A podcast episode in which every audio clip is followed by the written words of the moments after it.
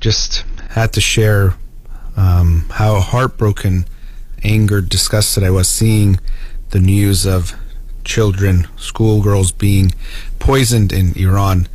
It just was, I guess there's, hasn't stopped the stories that we keep seeing that make us upset, angered, hurt.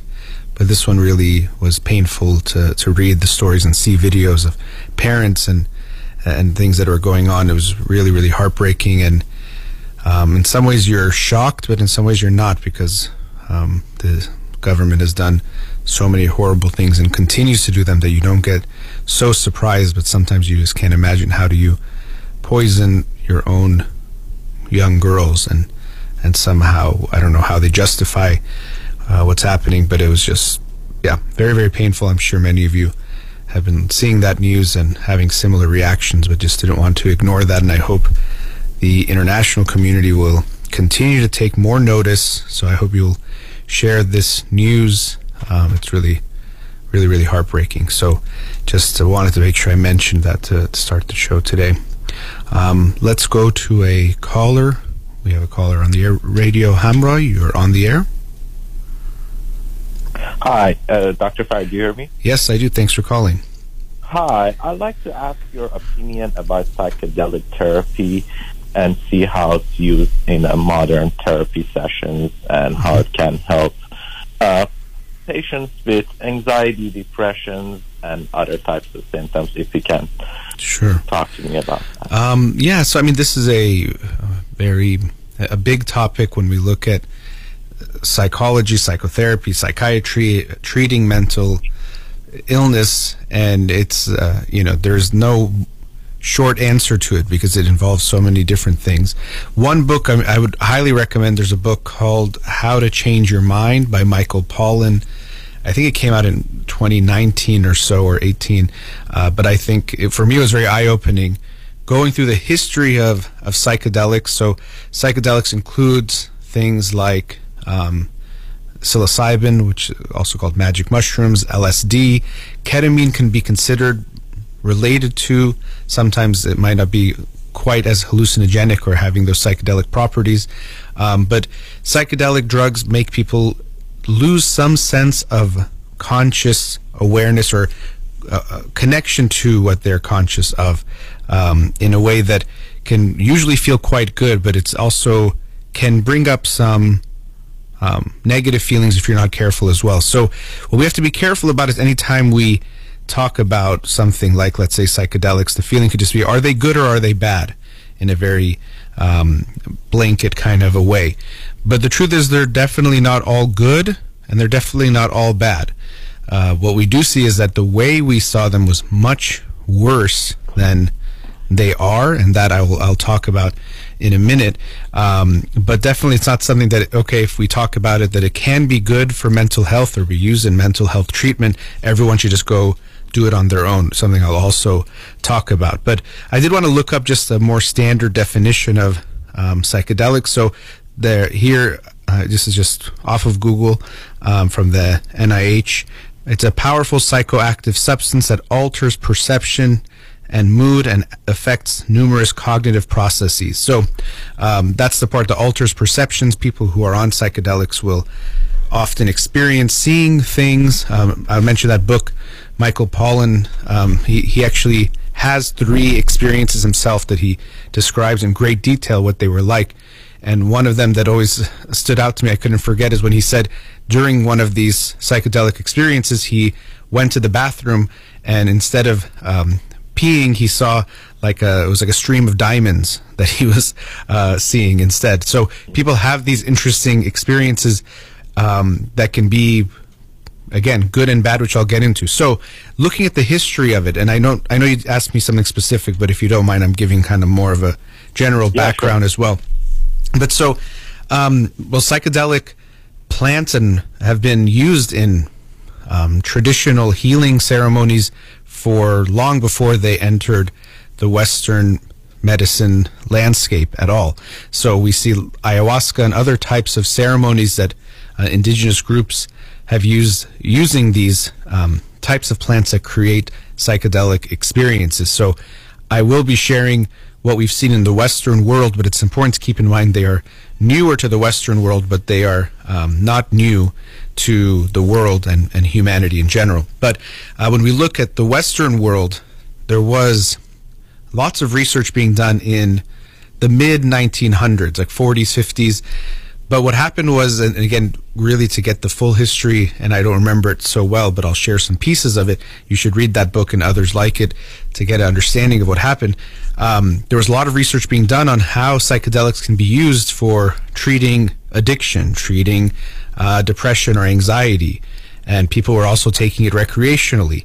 And so this led to this big movement towards using psychedelics in all sorts of ways. And Timothy Leary, who was a Harvard professor, he was one of the leaders of this movement. Controversial in some ways, he might have taken it too far, but he also was really punished in ways that seemed unfair. Richard Nixon was talking about him like he was like the #1 enemy of the country, and I think he actually called him something like that. So that shows how threatened people felt. And so what happened was there was this huge backlash in that around the, I think it was 60s, 70s, that turned psychedelics to the most restricted type of drug, which meant that you can no longer do research on it. And so then for several decades, there was no research on psychedelics, or especially not in the United States, and maybe underground, but it couldn't be done in any type of institution because you could not have access to them and use them. And I also myself had my own mind made, or my mindset was very different a decade ago, even before reading this book, or around that time, 5-6 years ago, because I had heard the things of psychedelics being so dangerous and being permafried, like this notion that maybe you take a psychedelic one time and you never come back, or you never come back fully. Or, you know, people do really crazy things, or they'll jump off a building and things like that. And there are some scary stories people have had, and as I was saying before, they're not all good or bad, or it's not that everyone should take them. People who may be either have schizophrenia or some kind of psychotic symptoms or issues, or may be prone to that. So if you have a family history of it and might be susceptible to it, you might want to be more cautious. And even, I don't want to give you all the reasons why you shouldn't take it, because I don't know them off the top of my head, and it would be important to look into that. So again, even if I talk about in a few minutes all the positives that are possible or have been found, it doesn't mean it's good for everyone, and that there's no potential harms for anyone either. So we have to be mindful of that. Nonetheless, when yes, go ahead. Yeah, I was talking to you for a lot. Yeah, I just wanted to ask you this. Right now, FDA is looking into it to get it approved. So who was that, sorry? FDA. Oh, FDA, yeah, okay. Federal Drug Administration. So it's looking into psilocybin, MDMA, and LSD. Yes. And Michael Pollan actually has a documentary on Netflix about his book. That's right. And the name of this documentary is How to Change Your Mind. And I watched that entirely. Yes, so I've seen it too. The reason why I'm bringing this up is because I have tried SSRI before, and I've consulted with a natural medicine doctor, and he referred me to somebody who's done psychedelic therapy sessions before, and now I'm just completing my research. Yeah. So doing it in a professional setting with somebody who's done it before, would it be something that can be healing? And, sure. So, yeah, short answer, I would say yes. We say can be healing, but as you just heard me talk for 10 minutes, you can see I probably won't give you a short answer, but definitely short answer, yes. And of course, that's, like you said, professional who will make sure there isn't any reason that you might be at risk, or it could be not safe for you and any of those things. So I'm sure you would be doing that if you're going through a professional. And that brings up, I do want to mention this, I know I'm talking to you, but to also the listeners out there, that one of the things that's been found to be very important when it comes to psychedelics is what is referred to as set and setting. So the set is the mindset of the individual who is about to take the psychedelic, and the setting is the place, the context, who is there, if there's someone, one or two people who are not taking the medicine, who can be there to take care of the person, make sure they're okay. Those things are very important, because people do have beautiful experiences on their own, but sometimes when people have what you might call a bad trip, it's usually if they take it, maybe they're not in the best state of mind and they go out into the forest by themselves or with other people who are also taking it and then might have a really bad experience and not feel like they can get out of it. And again, as I said, many people have had nice experiences that way too, but it's much riskier. So I wouldn't recommend that at all. But talking about what you're saying in a controlled setting with professionals who are not just professionals, they're professionals trained in psychedelic therapies, which is now emerging. As I was saying, kind of getting to the history in this last decade or two, we've seen a huge resurgence where research is being done at top institutions and seeing the benefits for so many things. You mentioned MDMA has been shown potentially very helpful for PTSD, post-traumatic stress disorder. We're seeing so many possibilities with psychedelics. So again, it's possibilities, doesn't mean it helps everyone, but it can be very helpful. But so doing it in a professional space with professionals who are trained, I think can be very helpful. And it's a world that I am learning more about. And I'll share with you because I discussed this on my show back in September. I myself did a session of ketamine-assisted therapy, and I thought it was very powerful and very meaningful, and I could see it being helpful. Again, you want to talk to professionals before you go into that. I thought it was healing, and I could see the benefits it could have for others as well. So I very much would not discourage you, and I would encourage you, if your professionals and who have been helping you have made this recommendation, to me, I don't see a reason to tell you not to do it. Awesome. Thank you. You're very welcome. Yeah, I wish you the best with that. I think it's really we're going to see more and more research. I mean, you saw the documentary, which is based on the book and extends on that in some ways. I think we're going to see a revolution in psychiatric treatment that's related to psychedelics. But again, there's no magic bullet that if you take this, it's going to help everyone. But I think there's a lot of potential here. Awesome. Thank you, Dr. Sure. Thank you for your call. Good luck. Sure. All right. Just some last thoughts on, and as I was saying, people do take psychedelics on their own, and you will definitely hear people that will tell you their amazing stories. I'm not here to say that's not possible, but I would encourage you, if you're curious about it, to really consider approaching it with professionals who have been trained and also will just be there with you to go through this process. And the book, How to Change Your Mind, the title can have multiple meanings. One is, of course, that psychedelics can feel like they change your mind when you take them. All of a sudden, you have this altered consciousness, altered perception, and you might have ego death where you lose this sense of yourself, which actually can feel quite beautiful and feel like you're interconnected with all of humanity, all of the universe, which is quite nice. But another, I think, way to look at that title is How to Change Your Mind About Psychedelics, which is what it was able to do for me, because for me it was just these crazy drugs, acid and things that people do to, mess up their brains and have these really bad experiences, or, all these negative things. And it helped to change my mind and open me up to seeing that, okay, maybe that's not the case. And especially he outlines the history, makes you see how it got this type of reputation and connotation for people of being something so harmful, when actually it can have some very good benefits. The side effects are minimal. Doesn't mean there's none, but minimal, especially compared to most medications. And oftentimes a short-term use or a few uses can have a long-term positive effect. So I say that not to say it's going to solve every problem, because I know sometimes people hear this and they think there's always a new thing that's going to fix everything, and really there isn't going to be that. But it is important for us to explore different modes and modalities of treatments, and different even types of treatments that we maybe thought could not be helpful, or were just people doing recreational drugs, but might have benefits medically, psychiatrically, and things of that sort. So I'd recommend the book, and as he mentioned, there's a documentary on Netflix. I think it's 4 parts on Netflix, that you can check out as well. Let's go to a commercial break. We'll be right back.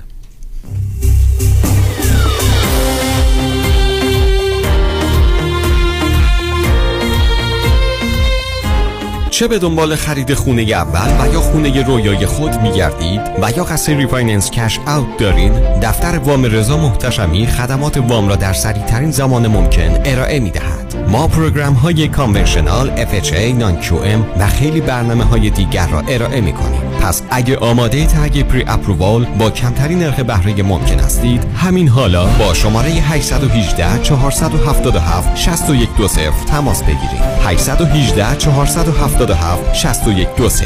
رضا محتشمی NMLS 1964405. Partnership with New Aim Funding.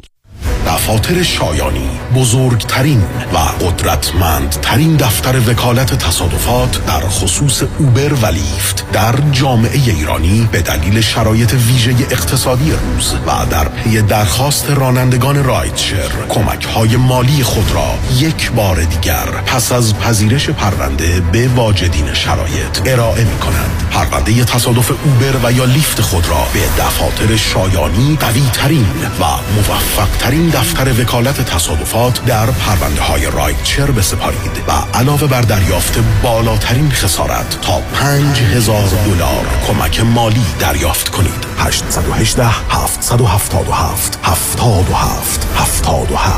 پیام شایانی.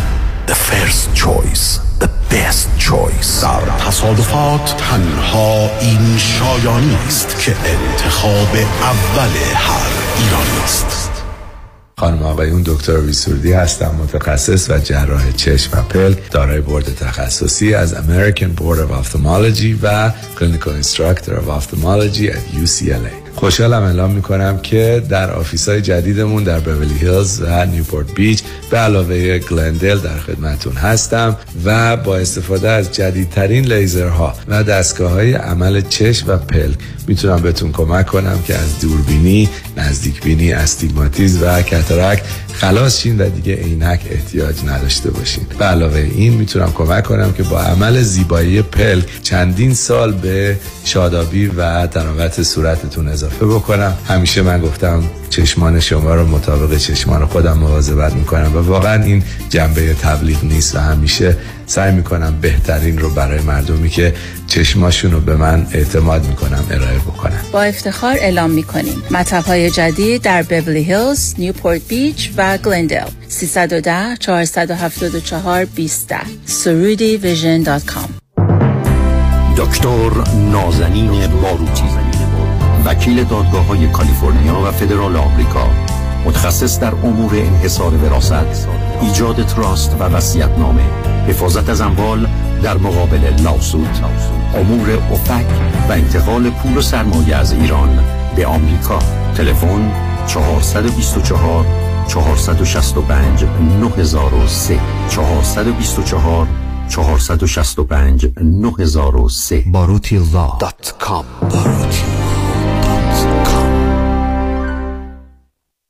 شنیدن همه فاینانشال ادوایزرها مثل همه به فکر خودشون و اینکه بیشترین کامیشن رو بگیرن. نظرت چیه؟ من نمیدونم، هر چی آقای کنانی بگه. اگه شما با ادوایزری که فیدوشری باشه کار کنین میتونه خیلی فرق کنه. فیدوشری ادوایزر باید طبق قانون هم به فکر صلاح و موفقیت مالی شما باشه و هم پوینت های مثبت و منفی روش های سرمایه گذاری رو به طور روشن و دقیق به شما توضیح بده تا شما بتونین بهترین سرمایه گذاری ممکن رو انتخاب کنین. مشاور مالی شما دیوید کنعانی. 877-829-9227 877-829-9227. در سرمایه گذاری و مشاوره مالی هر چی آقای کنعانی بگن.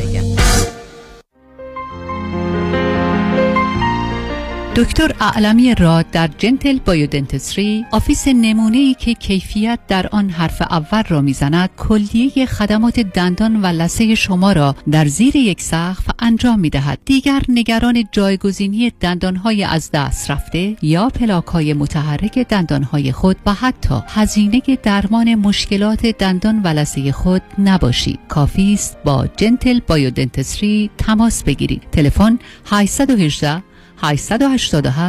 818-888-4900.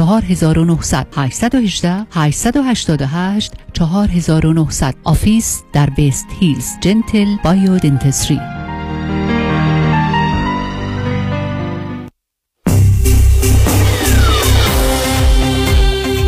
Welcome back. But the previous caller was talking about psychedelic therapy, psychedelic-assisted therapy, a new, in some ways, as far as becoming more mainstream type of treatment, or whole school of treatments that are coming about. And as I shared my own understanding and feelings about psychedelics have changed over the recent years, and that took some time because it was so solidified for me that they were these bad things that really just were going to hurt people and couldn't be helpful. And I think even still that residue remains for me. I'm so much more open when I seeing the research and the results and the experiences people have had that have been so healing and helpful have definitely impacted it. But that residue, I don't think, has gone away completely of how negatively I saw psychedelics. I even remember when I started hearing about the therapies several years ago, I was kind of like, oh, come on, these people who are on the fringes, like making something up just to be extreme, or just an excuse to take the drugs, or some, you know, justifications I could come up with in my mind. But it was really hard for me to accept that these were really legitimate types of treatment. And now I see that I was very wrong, that there really is a lot there, that it really can help people feel some, have some really lasting types of changes. You do see some people with one experience have lasting change even months or years later. And that is always one of the issues with lots of types of medications, is that they can have short-term effects, or only work while you take them, or even only work for a short time. So it is a very promising area, so I do encourage you to look into it. And so related to that, it's about, you know, I wanted to talk more about keeping an open mind, because we think we know what we know, until we realize we didn't know what we thought we knew, or we think we figured something out until we realize we really didn't. And it is another one of these balancing acts. I'm really big on this theme of balance being one of the biggest challenges of life in general, of every aspect of life, of how you live your life, how do you spend your time. And we talk about work-life balance, but I think there's more to it than that. It's just like life balance, because work-life balance even already presents it in a certain way, but just balancing everything you need to do in a given day. So I can say exercise is good, meditation is good, spending time with your family is good, reading is good, maybe working and doing something that makes money is good, learning a new skill is good, art is good, all these things, community service is good. Spending time with your kids is good, your loved ones, your friends. All of these things are good things, but you only have 24 hours a day, 7 days a week, and however many weeks you have to live your life. And so you have to fit all these things in, and how much and when. And I do think it's actually quite challenging. And if you don't think about it, you're making a decision anyway. You're spending your time some way. It just matters how deliberate you are and how you're spending your time and utilizing your time, and what is in your life and what is not in your life. So I think in every aspect of life, there's these balancing acts that we have to have, and even in different characteristics we experience as human beings, taking care of yourself versus taking care of others. Sometimes we can make it seem so simple, but it's not that simple. Yes, I got to make sure I'm okay, but if I have a friend who just lost a loved one and is devastated, and they want to talk at 2 in the morning, it might not be right for me to say, well, you know what, I still have to make sure I get my 7.5, 8 hours of sleep, so we're going to have to talk at 2 p.m. tomorrow or some other time. I might make a sacrifice, and then the next day I'm sleep deprived, but think that that was the right thing. So even living a life of balance can often mean accepting losing balance for some time. It's really complicated. So this is another one of those about having an open mind, because we have to have some level of certainty, or some level of making a decision to go forward, to take a behavior, take an action. So if you are sick and you want to make a treatment plan, of course you might recognize that you can't know for sure what's the best one, but you have to take an option and go, because every minute, every hour, every day you don't do anything, that itself is choosing a treatment, which is not to do anything. And so you have to, even with uncertainty or some degree of uncertainty, make a decision and go forward and choose something. And so when we even think about things, we of course have to try to understand things and concepts and frameworks that make sense to us. So there has to be some level of that structure, but we still need to have the flexibility to be aware that I can't be so sure. I can't know for sure that I'm right about this. This is just my understanding of it. And so it sounds easy because it says, well, yeah, of course, think something until you get evidence that contradicts it and then think differently. That's basically what we want to do. But it's much harder than that because we have lots of feelings attached to what we know about being wrong, about the anxiety of not knowing, and all those things will affect how we take in new information. So I said being wrong. No one likes to be wrong. When Parham brought up the story of Daniel Kahneman last week when we were giving a talk, and he said how he will be at a conference and he wants to learn things, or someone one time pointed out something to him that he was wrong, and he said, thank you so much. Or he was giving a talk and it made him realize he was wrong. Thank you so much for making me realize I was wrong about this, which is not usually what we think about. We usually think of being wrong or figuring out that we are wrong being a bad feeling. But he was actually so grateful to this person saying, you helped me realize I was wrong about this.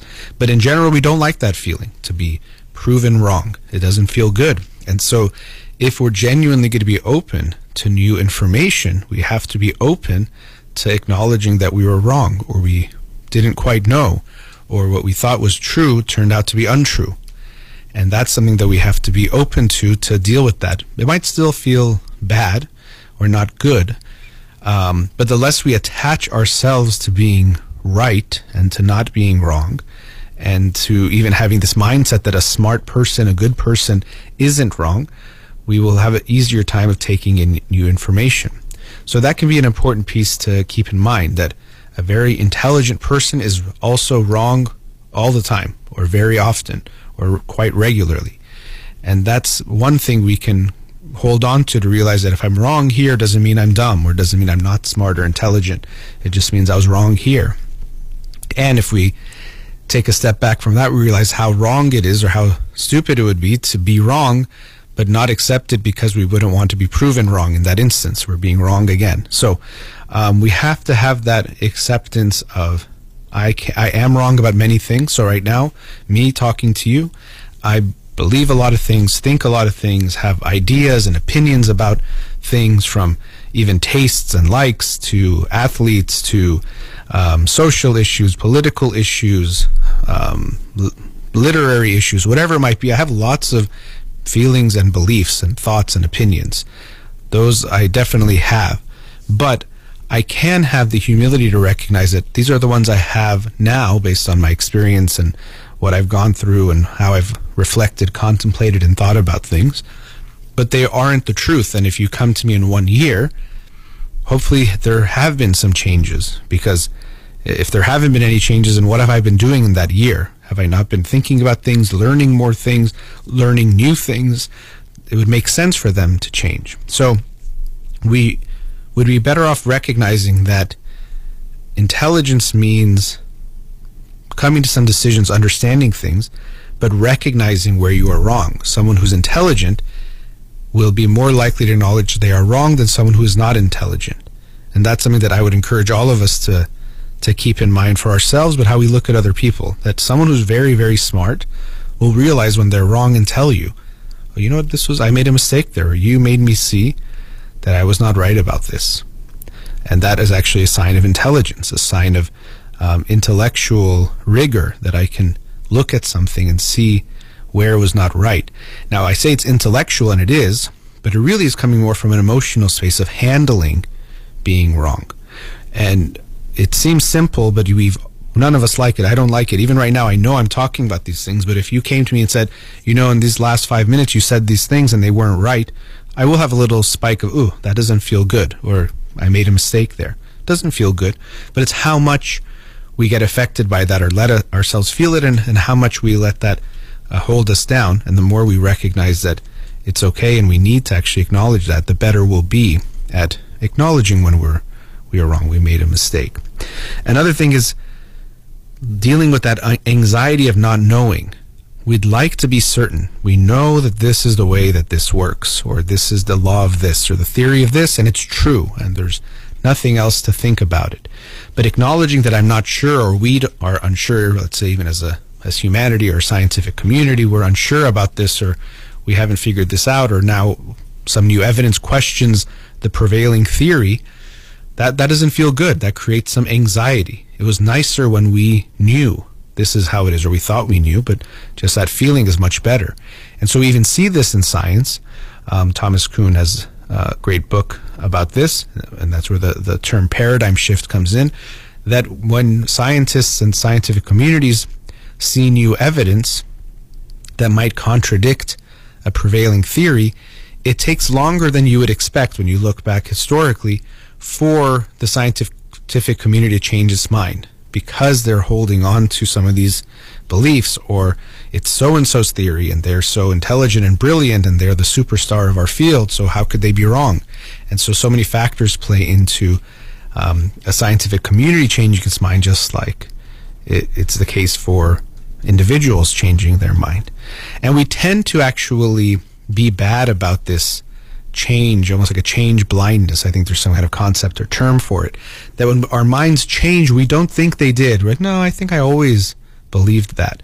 And so I was mentioning about psychedelics. My mind has definitely changed considerably since, let's say, a decade ago, especially about how I viewed them.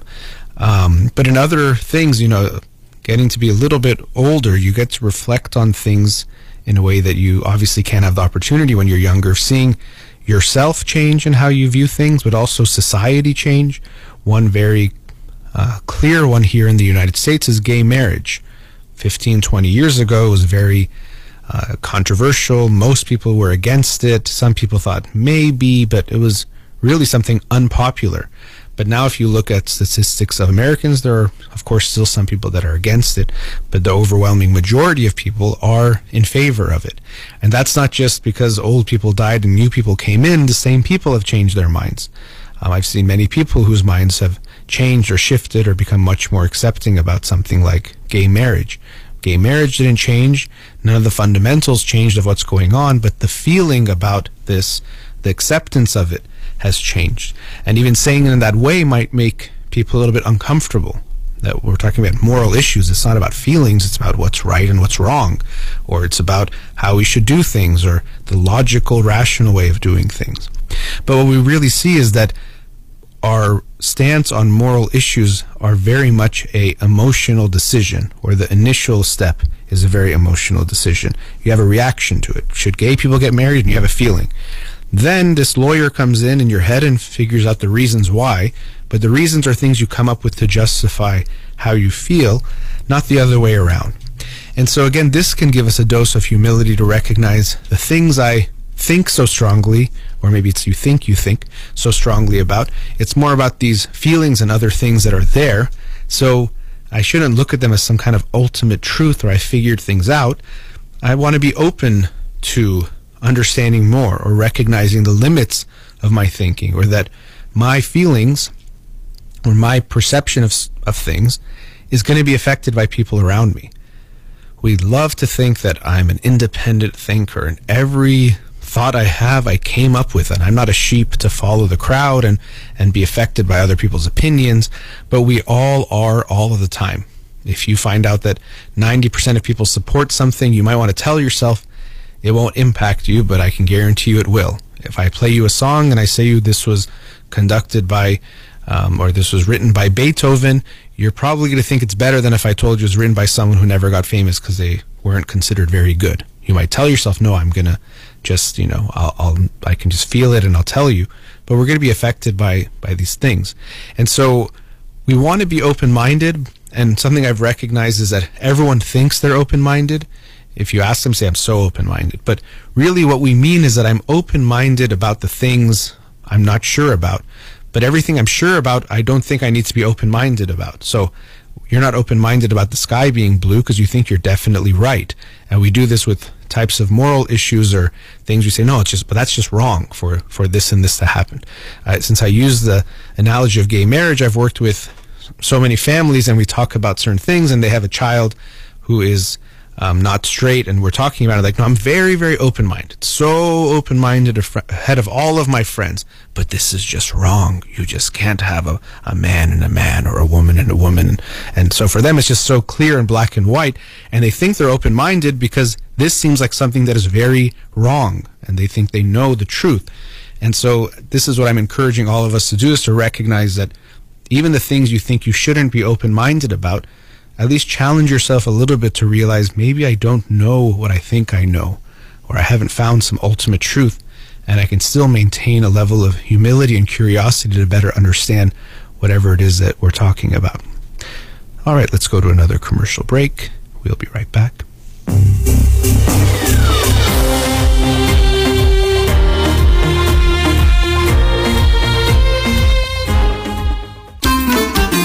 قصمون قصه دادگاهه و عدل و قانونه، قصه او بره و تصادفای داغونه، آخه یدیدی میدونه هر پرونده رو میتونه جلوی قاضی برنده باشه بدون تخفیف و جونه.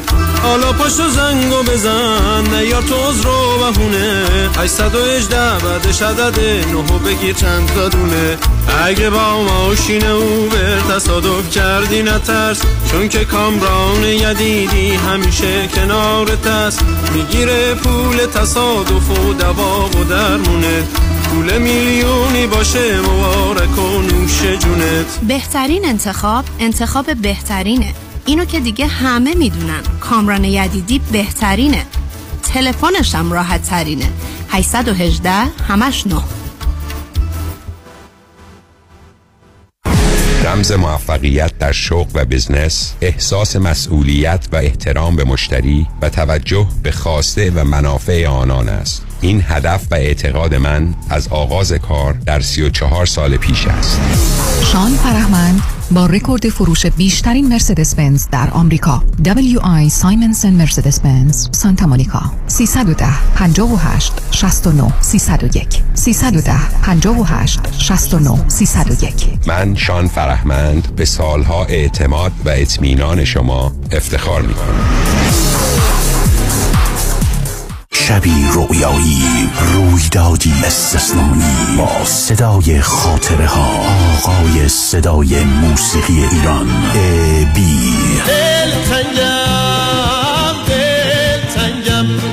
برای اطلاعات بیشتر به سایت abconcert.com مراجعه کنید. نازی ناز کن که نازه یه سر به نازه، آقای صدا AB. شنبه 15 آپریل، اورنج کانتی. امروز که محتاج تو، جای تو خالی. تهیه بلیط در کلیه مراکز معتبر ایرانی و یا وبسایت abconcert.com.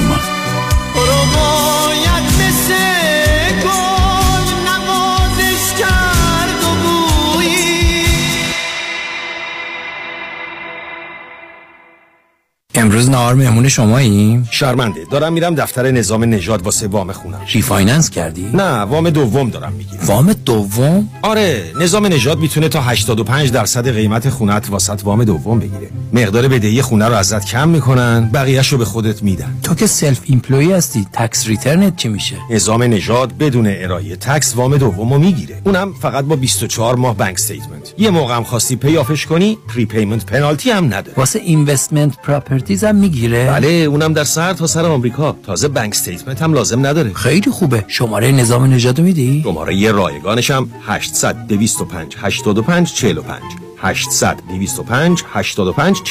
NMLS number 288631. من رامین آزادگان هستم.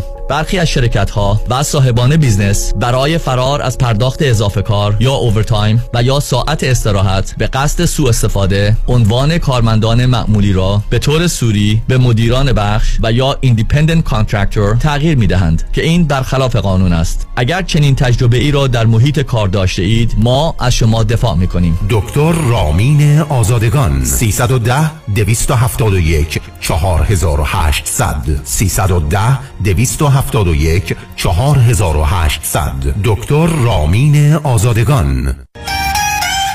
آژانس امیری تقدیم می‌کند تور 6 روزه کاستاریکا، دیدار از چشمه‌های آبگرم، اقامت در هتل 5 ستاره در کنار ساحل، شامل صبحانه، نهار، شام و نوشیدنی‌های الکلی و غیر الکلی. تاریخ حرکت 18 می با قیمت استثنایی $1990.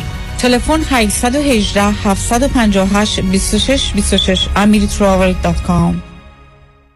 مطمئنی؟ 1 2 1 2. Vous êtes sûr? Are you sure? واقعا مطمئنی؟ آیا مطمئنید که حساب‌های سرمایه‌گذاری از جمله قراردادهای انویتی که به تازگی امضا کرده اید یا به زودی امضا می‌کنید واقعاً به نفع شماست؟ مطمئنید؟ آیا مطمئنید که کارشناس مالی شما نکات مهم مثل ریسک و هزینه‌های پنهان این قرارداد را کاملاً برای شما توضیح داده است؟ مطمئنید؟ برای اطمینان از درستی انتخاب خود، قبل از آنکه احتمالاً در یک قرارداد زیانبار سرمایه‌گذاری با جریمه‌های سنگین گرفتار شوید، با من فرانکلین مهری، Certified Financial Planner Practitioner، برای Second Opinion تماس بگیرید. 310-446-3484 310-446-3484 franklinmohri.com. سرمایه‌گذاری و مشاوره‌های مالی توسط شرکت میوچوال و اوماها اینوستر سرویسز ارائه می‌شود. Member of FINRA and SIPC. California license number OC71568. مطمئن.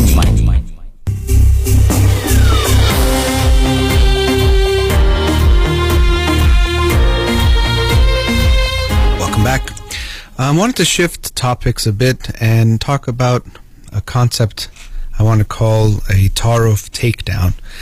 And it's not a wrestling move, but it's a way that Taruf can take down our relationships or interfere with them or even end them. So Taruf, for non-Iranian listeners, and also I myself, Farsi is my first language, but now you wouldn't recognize that it was. But Taruf is this Persian tradition or custom we have where we can be overly polite and hospitable in ways that actually aren't genuine and that we want to do them. But it's this expectation and custom of being overly polite and hospitable to one another. So, for example, you go to someone's house and they will offer you some tea, and even if you want tea, you say you don't want tea, at least once or maybe twice, and they keep insisting, no, have some tea, I really want you to have some tea, and you say, oh, no, I don't want any tea, I'm fine, I just had some tea before I came here, and then eventually on the 4th time, they say, oh, okay, fine, I guess, if you've already made the tea, it's already warm and it's there, I guess I'll have the tea, and since you offered it. And so this is the kind of the expectation here is with tea, but it could be with anything. It's like, oh, we'll drive you, or you come, you can spend the night here, or you can do that, or, if you're tired and the guests are still there, you don't say you want them to leave. Maybe you'll grab their shoes, or you'll do something that makes it seem that you want them to go, but you would never ask them to go, because of course you want them to stay forever and to just take care of them and do whatever they want. So there's this custom we have, and then if you, like all customs, if you don't do them, you can face a negative consequence as far as in a social sense. So it's like you didn't even offer this, or you didn't offer that, or you didn't say no to this.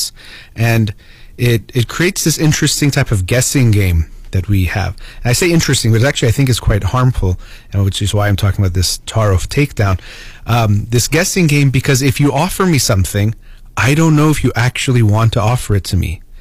And if I say no, you don't really know if I mean no, or actually want it, and if you don't say it the second time, I'm going to be upset with you. And so changing a custom is actually very difficult, because they're ingrained in cultures, but they definitely do and can change, so I don't want to say they can't, but I do want to shed a light on how harmful it could be in relationships, because I've seen it in therapy work, seeing it play out, but also just in general, how it can actually corrode relationships, not just a 1 or 2 time interaction. I've never been to Iran, and I hope things will change and there will be a revolution and that I will get to go there. I say that because I was going to share a story about what people have told me about Iran. I've never been, that's why I was saying that part, where they say that often you're at a store and when it comes time to pay, the person says قابلی نداره. Basically, you don't have to pay, or you don't need to, you know, you don't need to pay. And it's a store, and of course, you know, and of course, then you say, oh no, of course, let me pay. And they might even say a few times, oh no, you really don't have to pay. And then eventually, you do pay. You're gonna pay. Believe me, if you walk out, they would probably grab you. But the feeling they have to give you is that, like, I don't even want your money. You can, you know, you're like family, even if they just met you. So that's how far it can go. But it's like this custom of showing that you don't need to, you know, you just want to help them. You're just there for them. This perfectly hospitable kind of way of being. But especially when we have more interactions with someone, this can really corrode the relationship, because what people do is you might be overly polite, considerate, go out of your way for someone in ways that they might not even want, appreciate, or notice. And that starts to build this resentment. So you're coming to my house, and if I spend $1,000 on the food, but you don't really care, you would be okay with $10 worth of food, even though you didn't ask me, because I did it for you, because of this expectation that's created from the tarot. I might be, oh, I spent so much money on food for this person, and I start to be upset with you, but you didn't ask me for it, but now I feel upset. And the other way around, you know, you say, oh, like, you know, I'm coming from the airport, and I'm like, oh, I'm okay to come by myself, like take an Uber or something. And the person says, no, I'll take you. And you say yes, because they offered it, and now they feel bad because they didn't want to give you a ride, but they thought they had to offer, and they thought you would say no. And so now they start to resent you. Oh, this person that asks for so much, or they, you know, oh, they'll make it seem like you asked them to come to the airport. Basically made me come to the airport to take them home. I can't believe they don't think I'm busy. They don't think I have a life. And so we start to resent the other person, because there isn't this clarity of who wants what, who doesn't want what. And we start going above what we feel comfortable with, and we might start to dislike the other person. A resentment builds up. So if I stay up later than I want to, because I think you don't want to be alone, and if I ask you, say no, stay, but I think you're saying it because you just are tarot-ing, you're saying it just to be polite, then I might stay, and now I resent you because I stay up. If we go the other way, where we're both being genuine, then we know where we stand. We do have to deal with some different type of awkwardness at times, where someone says, you know, I'd like you to leave, or, you know, I'm getting tired, so maybe we can call it a night, and maybe the other person feels rejected in some way, or, you know, something like that. So it's not to say if we do this, everything goes smooth and everything is perfect, because no, humans will have interactions where you want different things at the same time, or you want something in a different way, and you have to deal with that. So it's just different problems come up, but they're easier to deal with because things are out in the open. We know what's going on, rather than, okay, I'm spending the night here, but did they really want me to spend the night? Now I'm going to spend my night in the bed, but I barely will use the bed because I don't want them to think I was, you know, doing too much. So I won't even move the cover, so when I leave, it looks like I wasn't here. And so we don't know. Maybe actually they wanted you to stay, or maybe they didn't want you to stay. So what I've seen happen is relationships start to break down because people are doing things for the other person that the person maybe doesn't even want. And then maybe they even feel bad. They might accept it. Okay, you did all these things. You made this food, or you went out of your way. I might as well take it so it doesn't go to waste.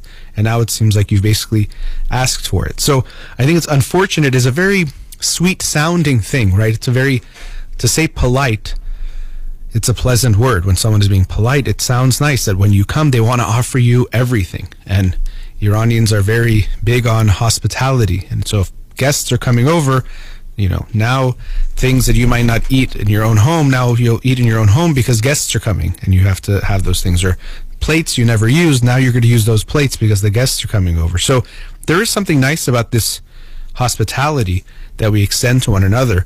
But I think, unfortunately, what happens is outside of, well, even in these situations, it can be harmful, but especially in longer term types of relationships, if it is governed by these types of rules of taruf, it just takes away from closeness, genuine closeness, where you're being more authentic.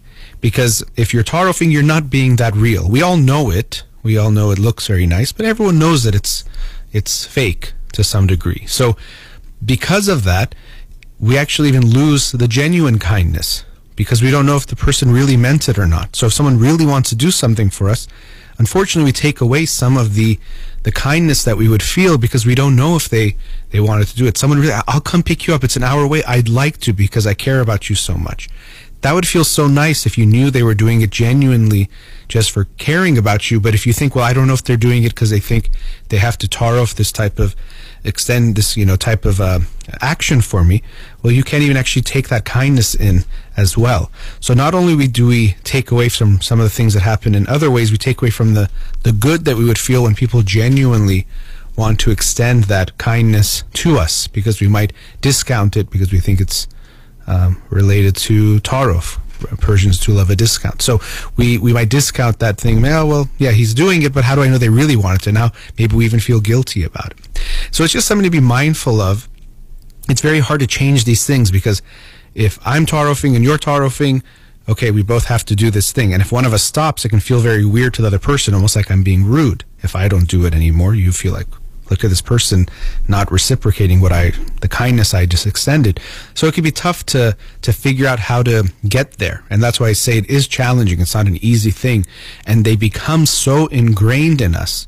I'm sure for many people, you go to someone's house, you don't think to Taaruf. It just comes out automatically that when they offer you, you say no. Or if you know, you're the host, that you're going to give them even more than you'd like to. You don't even think about it. You keep pushing and offering, have this, or, you know, we have certain sayings people say, like, oh, my hands can't reach to give it to you, so please serve yourself. Or people love to say that they're not Taarufi, even though they might be the most Taarufi person. Like, you know, I'm not Taarufi, so please, like, take whatever you want, and, you know, make sure you feed yourself, because I'm really bad at this, you know. So it's a way of just like saying I'm not, but you're really doing those things. So changing it is hard.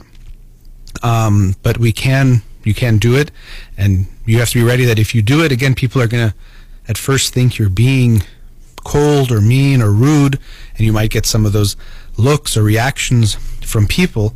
But if you do get to know someone longer term and they see that you're just being real with them, they generally will feel more comfortable, and they can be more real back with you. And that makes both people feel more comfortable. You don't have to feel like you're putting on a show. You're just saying what you want or what you don't want. And as I said, there's conflicts come up with that too, because now rather than everyone being overly polite, which creates this buffer, actually that could be a good way of thinking about it. The Taaruf creates like this buffer, this bubble. So with that bubble, you don't really bump into each other in a bad way. If you do, it's soft. So that's kind of nice. If we take that bumper away, we can get closer to each other, because we no longer have this bubble around us that creates a bumper and buffer. So I can be closer to you, that feels good, but also we can conflict with each other more. We can bump up against each other now. There's nothing protecting between me and you, so there could be small conflicts that I say, you know, I want to do this now and you don't want to do that, or I'd like more food and you don't have any more, or you don't want to make it for me, or whatever it is, or I want to go there, you don't want to go there, and you don't want to just say it to make me happy. But it can be important to keep this in mind, because as I said, the Taarufing in a longer relationship especially, one, as I was saying, it won't even allow for closeness in general, but two, it won't allow for you to genuinely get very, very close with someone, where you really get to know them and to have a more authentic, closer relationship. And I think it's not to say in Iranian relationships we can't have genuine closeness. Of course we do. But I do think that things like Taaruf can take away from some of the possibilities we have to actually be closer with one another, to take away some of that feeling of like fakeness and be like just more real, like, oh, actually I didn't want to even do that, and we might even laugh about it and then just enjoy each other's company. But everyone feels like they have to play part of this show. We're playing a character more than really being ourselves. So be aware of the Taaruf takedown. It could take away the closeness and that you can have in a relationship by making you resent one another because you're being overly polite and overly considerate, and you feel like you're doing more than you'd like. You won't feel good over time. Okay, let's go to a commercial break. We'll be right back. KTWV HD3 Los Angeles. برو سلام. چه زود داری در مغازه میبندی امروز؟ سلام جان جون. آره باید برم مامانو پیکاپش کنم، بریم مدارک وام خونه گلندل رو امضا کنه. چونه من؟ حالا خونه گلندل رو خرید؟ سری قبل که دیدمش بهم گفته بود همه بانک‌ها جوابش کرده، بهش گفته بودن این کام نداره که. درسته، تا اینکه یکی از همکارا یه لون آفیسر تیز و شارپ بهم معرفی کرد و گفت اگه یه نفر باشه که بتونه به مامان 85 ساله من با زیرو اینکام وام بده، فقط علیرضا رؤوف‌زاده است. آره علیرضا رؤوف‌زاده، همونی که تو امریکا معروف شده به مهندس وام، مدرس وام. آره خودشه، منم بهش زنگ زدم، اونم در عرض 2 هفته یه وام BKI توپ برای مامان ردیف کرد. هیچ مدرک اینکامی هم نخواست. ایول بابا، عجب وام مامانیه این وام. بیکی چی گفتی؟ بیکی آی جهان جون، بی خیال اینکام. آره واقعا بی خیال اینکام وام خیلی مامانیه، به مامان من که خیلی کمک کرد. اوکی، شماره‌شو داری بهم بدی؟ معلومه که دارم. بنویس 818 949 2787. یه بار دیگه بگو. 818 949 2787. علیرضا رؤوف‌زاده یه مهندس تیز و شارپ و خلاق و قوی وام. اسکای هیلز LLMS 2418541. پرونده و کیس تصادفات و صدمات بدنی شما برنده و طلایی خواهد بود اگر درست تصمیم بگیرید. دفاتر هیدریلا در شهرهای مختلف دو ایالت کالیفرنیا و نوادا از ابتدا تا انتها با تیم گسترده حقوقی همراه راستین شماست، چون در هیدریلا پرونده شما برای ترایل و لیتیگیشن به دفاتر دیگر فرستاده نمی شود. 818-818-0707 heidarilaGroup.com. شیرین جون کجایی قربونت برم؟ بیا چند تا از بچه‌ها رو دعوت کردم شام امشب دور هم باشیم. اوا من که آمادگی ندارم. بچه شدی؟ آمادگی نمیخواد. همین الان یه زنگ بزن پانتا، خودش میاد. یه میز مفصل میچینه، پذیرایی میکنه، جمع میکنه. او پانتا همون خانمیه که انیورسری دختر خالمو کیترینگ کرد؟ وای اون مرسح پلوش هنوز مزهش زیر زبونمه. تا دیر نشده زنگ بزن. کیترینگ پانتا با سرویس دلیوری رایگان در سراسر لس آنجلس، اورنج کانتی و سان دیگو. کیترینگ کوشر پذیرفته می شود. 949 307 2004 949 307 2004 کیترینگ پانتا. دکتر آرمان نیومن اولین پزشک ایرانی دارای برد تخصصی پوست، مو و ناخن در بیولی هیلز. کادر پزشکی دکتر آرمان نیومن در بیولی هیلز مجهز در درمان جوش صورت، لکه‌های دست و صورت، برداشتن خال و زگیل، برطرف کردن چین و چروک‌های صورت، بوتاکس و فیلر. تلفن 310 888 88 77. قبول بیمه های PPO و مدیکر. newmandermatology.com. آدرس 9150 ویلشر بولوارد. اسپشال این ماه بوتاکس فقط $299. دکتر آرمان نیومن 310 888 88 77. والیدیشن پارکینگ رایگان می باشد. فرد مشیان نامی آشنا با 25 سال تجربه در امور تنظیم تراست و انحصار وراثت. فرد مشیان متخصص در انتقال ثروت و سرمایه به فرزندان و نسل بعد و جلوگیری از پرداخت مالیات بر ارث از راه‌های قانونی. در امور تراست و انحصار وراثت با فرد مشیان تماس بگیرید. او در کار خود یک متخصص است. 310 27 47 501 310-27-47-501 www.mashiangroup.com. به به، نگاه کن، آدم هضم میکنه. نمیدونم نگاهش کنم یا بگیرمش. بخر ببرشون آقا، مردم تو صفن. چاپ چاپ محصولات چاپ چاپ. بخر ببر بخور هضم کن. چاپ چاپ. ببخشید جناب، نژاد سگتون چیه؟ پیت بول. چند سالشونه؟ 2 سالشه ولی ماشاءالله مثل 5 ساله هست. خوش اخلاقه، بد اخلاقه؟ وای نگین، هی سو فرندلی، آروم و خوش اخلاق. چه خوب. اجازه مرخصی میفرمایید؟ خواهش میکنم بفرمایید. میخوام، نمیتونم. آخه ساق پام تا خرخره تو دهن سگتونه. ای وای، گاز گاز، مامان، ولکن پای آقا رو. گاز گاز. در صورت حمله حیوانات این نام را به خاطر داشته باشید. علی قاسمی. زمین خوردگی در اثر سهلنگاری مدیران ساختمان و فروشگاه‌ها، کیس‌های لیفت و اوبر، تصادفات موتورسیکلت و خودروهای سبک و سنگین در سراسر کالیفرنیا. علی قاسمی. تلفن 949 868 86 86 949 868 86 86. گروه حقوقی قاسمی. قاسمیلاگروپ.com. گاز گاز، بلکن پای آقا رو.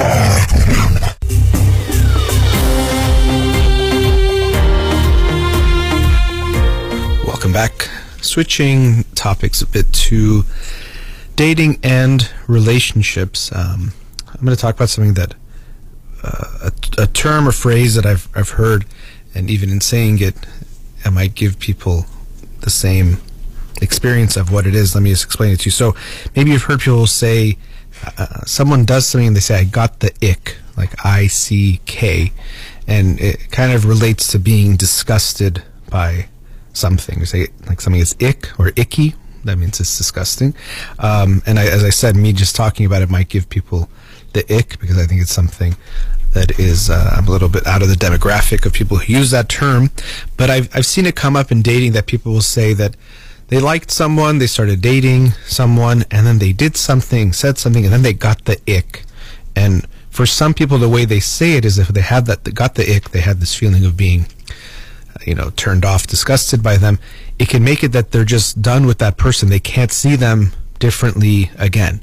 And so they say, "Oh, I got the ick," and now they can't see them in a romantic or sexual way. Let's say it's someone they know or they've been dating, and then they end things. And so, of course, I can't tell someone be attracted or stay attracted to someone that they are not. But when I hear these things, and of course someone could do something that is a deal breaker for us or we just can't be with them. But often you'll hear stories where people say they got the ick, where it's something fairly trivial or minor.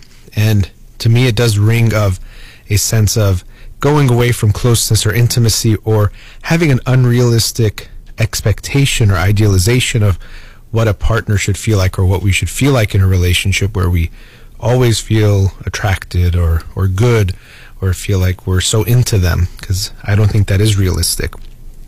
And what came to my mind is we talk about this other person and I got the ick, so I should just no longer talk to them, be with them, or see them in a romantic or sexual way. But if we think about ourselves, we give ourselves the ick from time to time. I don't want to say all the time, but we'll do things that we feel embarrassed about or maybe slightly ashamed about for in the moment, or might make us cringe, like, "Oh my God, I can't believe I said that or I did that." Or you look at yourself in the mirror. Sometimes I wake up and I look in the mirror and it looks like I got electrocuted while I was sleeping. My hair is standing on end. And so we might have a moment where you look at yourself and you're definitely not looking your best, or you do something and you're not at your best, and you might feel that type of, you probably won't call it the ick, but you might do something that makes you feel like, "Oof, that's not great." And so I say that to recognize that if we hold this expectation and the standard for our partner of something that's unrealistic for a human being, we might end up saying no or saying goodbye to some potentially very good partners or people for us. So you might get the ick for a moment, but don't think of it as something that's black and white or that changes that person forever. As I said, I can't tell you what to feel, and you might continue to feel that way. But I do sometimes see it as a way of distancing ourselves from someone we are getting to know.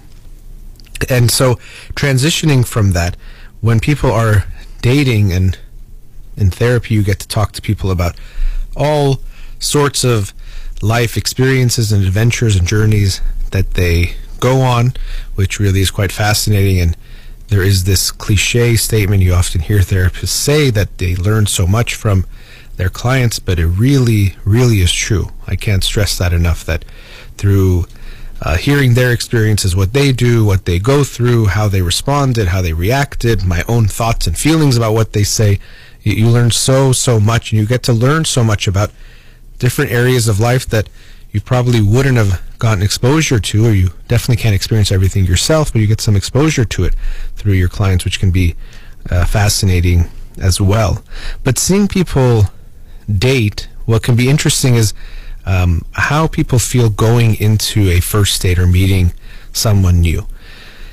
And so like most things, we see a wide spectrum on a variety of factors, but one that I'm focusing on related to this is how excited they are, how hopeful they are for the date.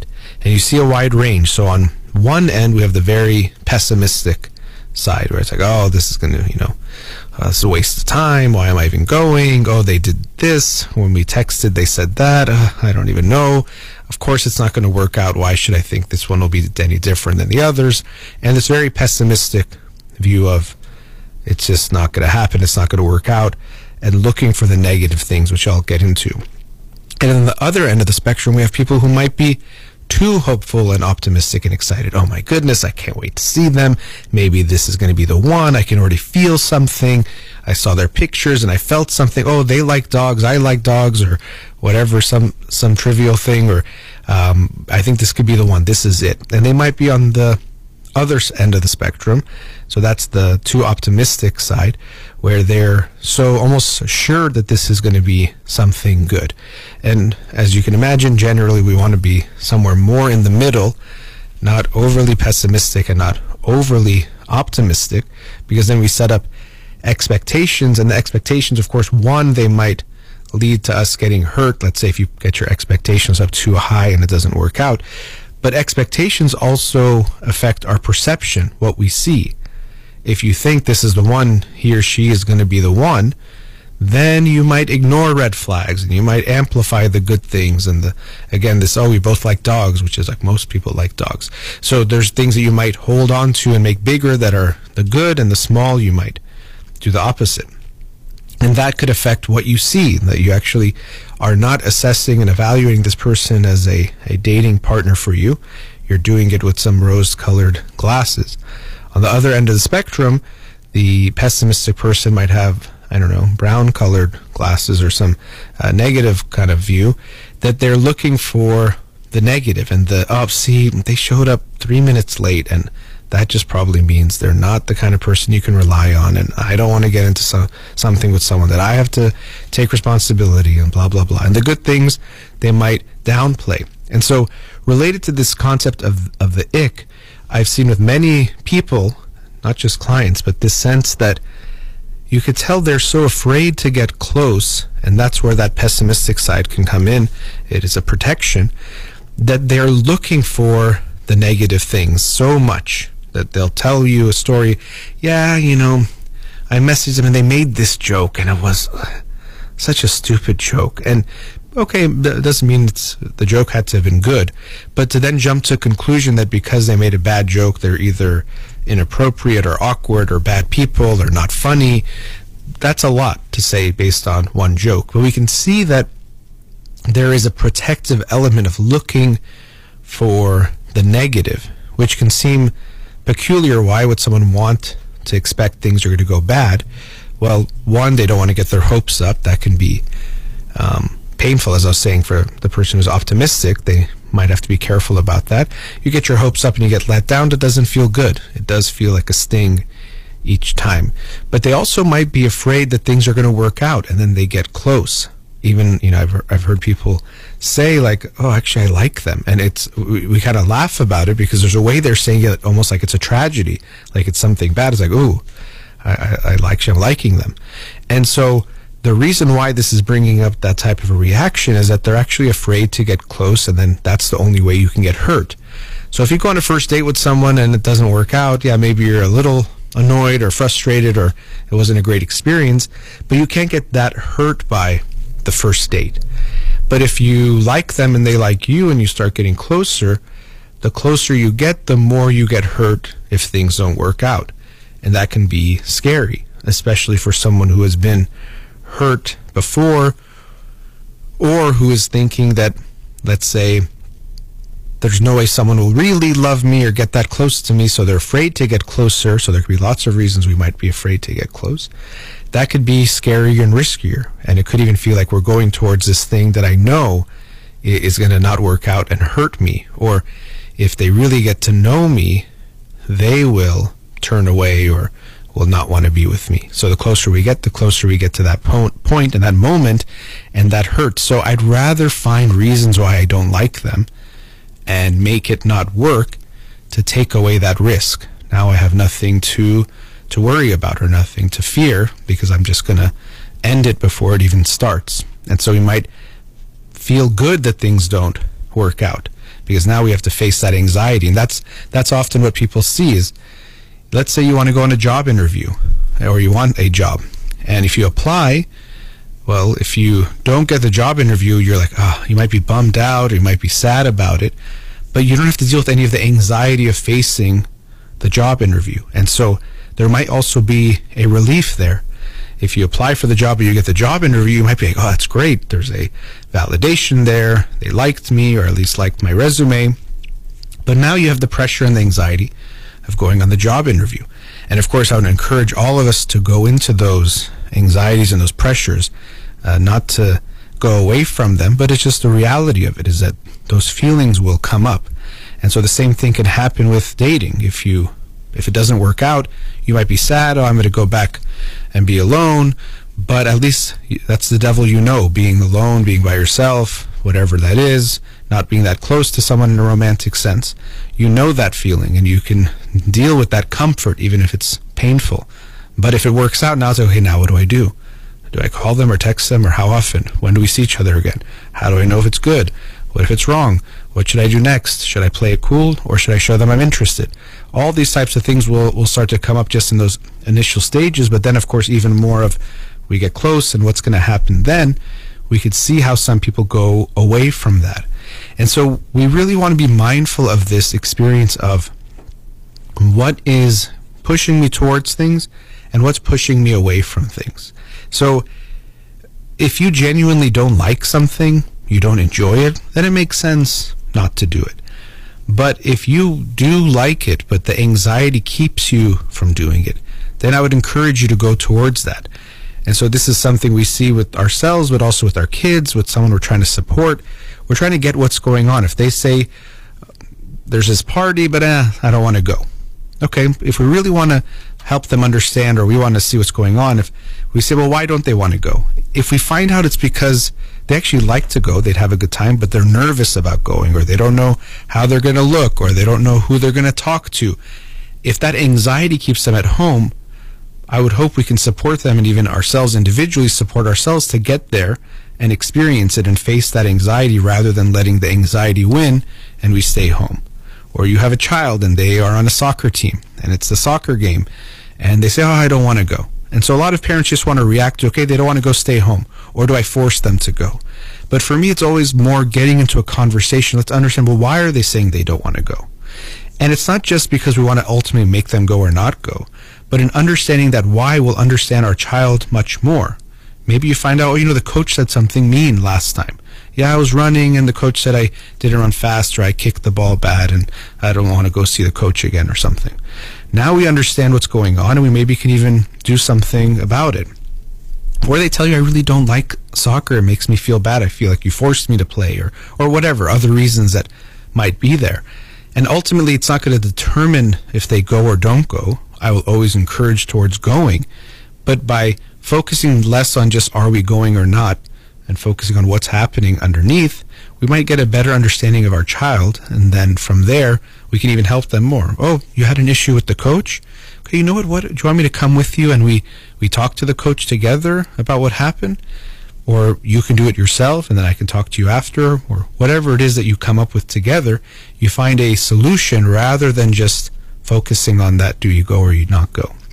But then bringing this back to the dating realm, if you have this anxiety about being close, and I should say we all have it to a degree, but it can be much stronger for some people. So if you recognize that in yourself, what you'll have to recognize is that because of that, getting close will always feel risky, not necessarily because the person is bad for you and is going to hurt you, but just because getting close feels risky to you.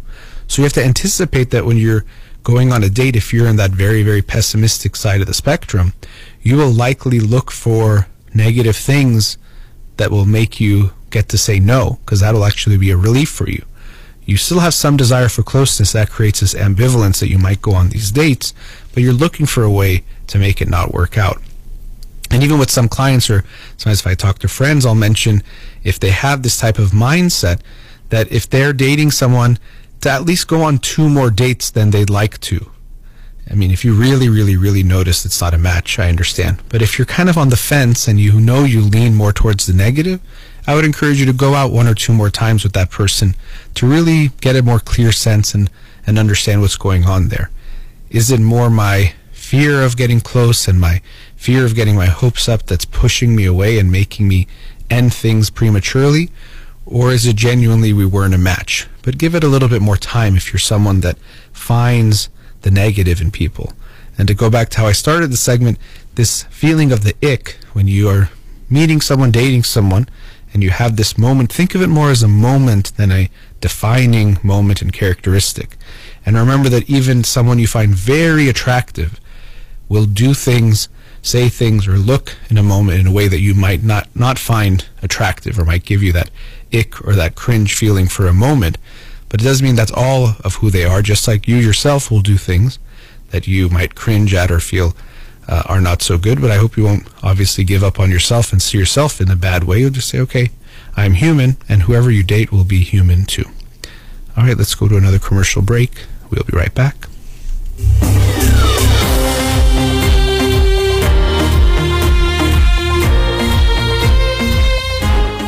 برای تصادفم از هر کی میپرسم پیش کی برم میگه برو پیش یدیدی. چه فرقی میکنه آدم پیش کی بره؟ میگن کار نیکو کردن از پر کردن است. یعنی چی؟ تو میخوای بری پیش یه وکیلی که فقط و فقط تخصصش تصادفاته، نه وکیلی که با یه دست چند تا این دونه بلند میکنه و هیچ کدومش هم به نتیجه‌ای که باید نمیرسه. اما اینا که خیلی ادعاشون میشه. بله، طبل تو خالی همیشه صداش بلنده. وکیل متخصص هیچ وقت از این شاخه به اون شاخه نمیپره. وکیل متخصص 10 تا کار مثل طلاق، امیگریشن، کارمند و کارفرما، ورکس کامپ و بیزنس و تصادفات رو با هم انجام نمیده. پس اینجوریه. برو پیش اصل کاری که هم تخصصش فقط تصادفاته، هم کارنامش حرف اول آخر رو میزنه و بیش از $1 میلیارد خسارت برای موکلینش گرفته. $1 میلیارد.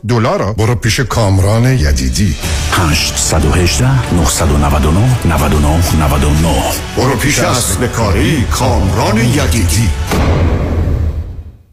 صاحب گس استیشن هستم در اوهایو. $47,062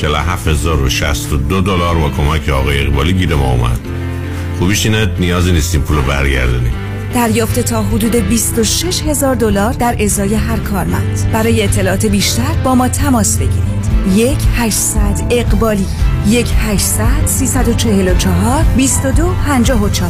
ERC فرصتی که نمیتونین راحت ازش بگذرید. There is no guarantee or warranty on outcome of the case. Case by case varies.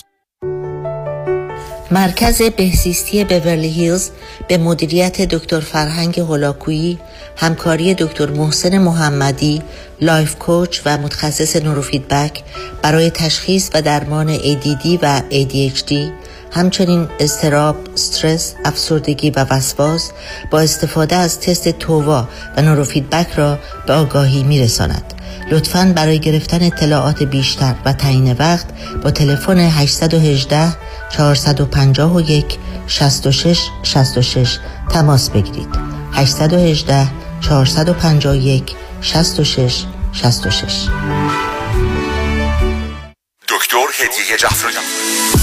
پروگرام جدید رو دوست دارم اعلام کنم که بهش میگیم روش هالیوودی New 21 Day Detox and Rapid Weight Loss Program که در 21 روز میتونین بین 10 تا حتی 20 پوند کم بکنین. این روش کاملا طبیعی هستش، بدون دارو، بدون گرسنگی و با انرژی بالا شما میتونین به وزن ایدئال و دلخواهتون و به سلامتیتون برسین. فقط احتیاج به 21 روز با ما بست ویت داریم و برای اولین 10 نفری که در حال حاضر تماس بگیرن کلیه برنامه‌های کاهش وزن و کنترل مریضی قند نصف قیمت خواهد بود و مشاوره اولتون کاملا به طور رایگان انجام میشه که این مشاوره تلفنی هستش.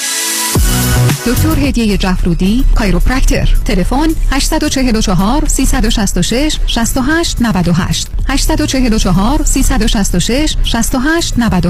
bestway.com. اینترست کم، داون پیمنت پایین، حتی بدون تکس ریترن، بدون W2. علی شمیرانی، بهترین و مطمئن ترین انتخاب. برای دریافت وام خرید خانه با من علی شمیرانی تماس بگیرید. 818 484 1490. علی شمیرانی .com.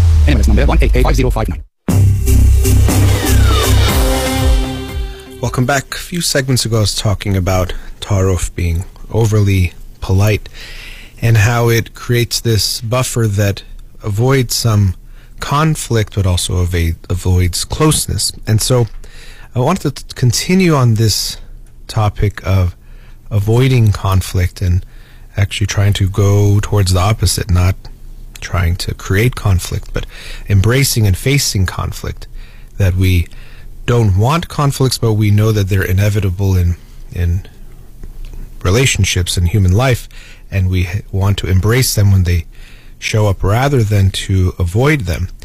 And what I wanted to talk about is how we can model conflict for our kids, because it's something that I've seen, especially if we're talking about Persian families. I was talking about Ta'aruf, and it's not just this custom we do at dinner parties, it's part of our daily life to a degree.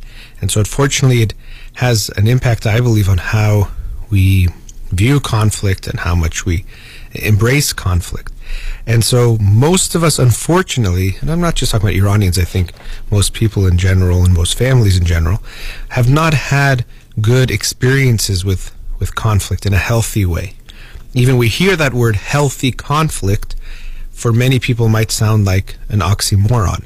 Conflict sounds unhealthy, it sounds bad, so how can we say healthy conflict? But when we recognize, as I was just saying, that every relationship needs to have conflict, or conflict will inevitably arise because people have different wants, different needs, do things in different ways, will rub up against each other the wrong way, we'll get frustrated with each other and express that, and both sides will feel something. It's just an inevitable part of human experiences. When we know that it's there, what we're trying to look at is how to deal with it in a healthy way that actually doesn't make them toxic and so harmful, and actually can lead to closeness. Because again, if you avoid conflict, we avoid closeness. There's a limit to how close you can become with someone if you're not willing to be authentic and to face those conflicts. And so many families have experienced, or many children and families have experienced, that conflict was this really scary thing. And so we often find is people don't have conflicts, hold everything in, say everything is fine, you're not allowed to say if you're upset or you're sad about something, but then all of a sudden you might blow up. And so it's held in until it blows up. And then what do you see? Look how bad and ugly conflict is. Someone was yelling and this, it was scary, it didn't feel good. And so it teaches us that conflict is a very scary thing, so it made sense to avoid it. So unfortunately, the more we avoid it, it still comes up. So there's no home that literally had zero conflicts in it in your whole childhood, but it's how comfortable you are having really those smaller fights that matters. Because if you don't, you're then going to have the bigger ones that will be ugly and then make you even more afraid of it. So you yourself as a parent have to take an inventory, as you do really, of all aspects of yourself, and you're trying to see how you'll, well, first even be as a partner, but then be as a parent, of your personality, things you're comfortable and not comfortable with. But taking an inventory of conflicts. How comfortable am I with conflict? How uncomfortable am I in avoiding it? How much do I handle conflict well? So if it does come up, how good am I at dealing with it, at having the conversations needed to be respectful, but listen, to share my point, all the things that might be related to conflict. How do I deal with that? And then so how might that affect how I am with my kids? Because if I'm okay with conflict, I'm much more likely to be okay with it and show them that. If I'm not, they're going to pick up on that too. And so what I often see in families, even when they're coming to therapy and trying to recognize how to deal with their kids, a philosophy of parenting I've talked about is that many parents approach it with a pain prevention philosophy of parenting, meaning that at every moment, just look at what gives my child more comfort, less pain, less discomfort, and I do that thing. So if they don't like something, we just stop that thing. If they're uncomfortable somewhere, we don't go. If they like something, we do it. And so it can be this very short-term type of a mindset, which comes from really this discomfort with the negative feelings and this discomfort with thinking, I'm allowing my child to feel bad, and that means I'm a bad parent, and so I should avoid that. So if my child is sad and I don't stop it, I'm a bad parent. And it also comes from the fact that we don't have a good relationship with those feelings, so we think it's so terrible to be sad, it's so terrible to feel uncomfortable, that I never want my child to feel that way. But it's a very unfortunate philosophy and mindset to have for your kids, because you won't actually allow them to grow, and you actually are teaching them that conflict and difficulty is this really scary thing, because we run away from it. If we see it, we run as fast as we can the other way. Well, what does that tell us? The thing we're running away from is very scary. It's something we want to make sure we avoid. And so I see parents, they say, oh, my child was having an issue with his teacher, so we switched the class. We put him in a different classroom. And it's like, whoa, that's a lot. Now, of course, there can be teachers that are doing really bad things, and I can get that, but I'm talking about just conflict. They're having some issues come up. And so what do you teach your child in that moment? You might think, I'm just showing them I love them, I don't want them to be in pain, but you're also showing them that when you have a conflict with someone, you just run away. And so when you have a conflict with someone, it also means the end of the relationship. And how many family members do you have, and you probably have them yourself, where you say you haven't talked to someone else in your family for 15 years, 20 years. And when you ask people, it's usually from some conflict that happened 20, 25 years ago. Maybe you don't even remember exactly what happened, but ever since then, the relationship ended. And so, unfortunately, it's further reinforcement of this idea that a conflict leads or just causes the end of a relationship. It can't survive a conflict, which isn't true at all, but it is the truth when we deal with conflict in very unhealthy ways. So you might think you're protecting your child by putting them in another class, but you're actually showing them that if they have a problem with someone, well, that's it. The relationship is over. They're in trouble. Even with other kids, this happens. They have a disagreement with a kid, and we move the class or do something where they don't have to see that child anymore. And that's a really bad lesson you're teaching your kid. Rather than saying, okay, what happened? Let's understand what happened. First, I would recommend empathizing with your child, understanding why they are hurt or upset and their perspective on things.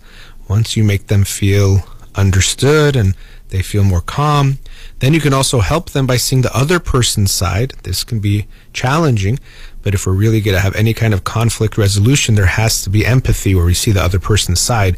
We don't just see ourselves as perfectly right and them perfectly wrong. But you can help them. Well, what do you think the other kid, whoever it is, was feeling? What do you think they were thinking? Okay, yeah. And then you might explore, how can we try to solve this? Is there anything we can do? And support them.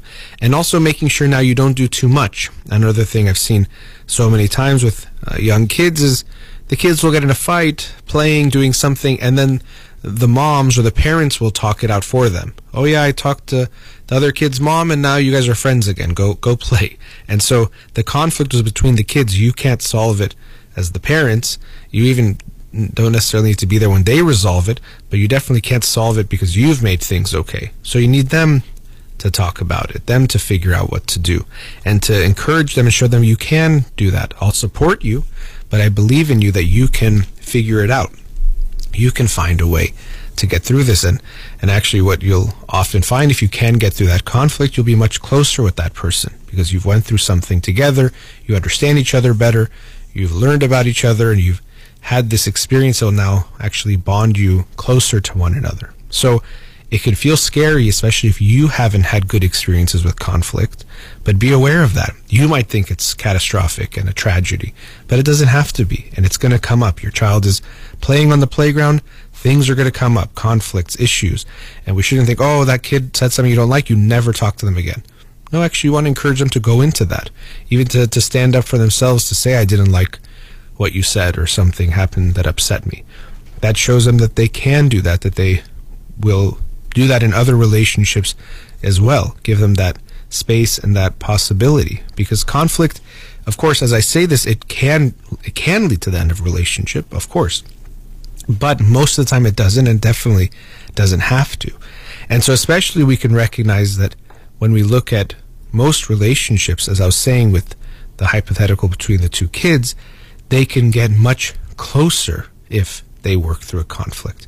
And you've definitely, I hope you've had this experience of having a conflict with someone. You might even be very angry, very hurt, and the conversation might get heated at times. But when you come to a resolution, that feeling is so wonderful. There is this sense of being understood, of being heard, of feeling like the other person cares, of feeling like you've come to some kind of resolution or solution that gives you even more hope for going forward about whatever it might be related to.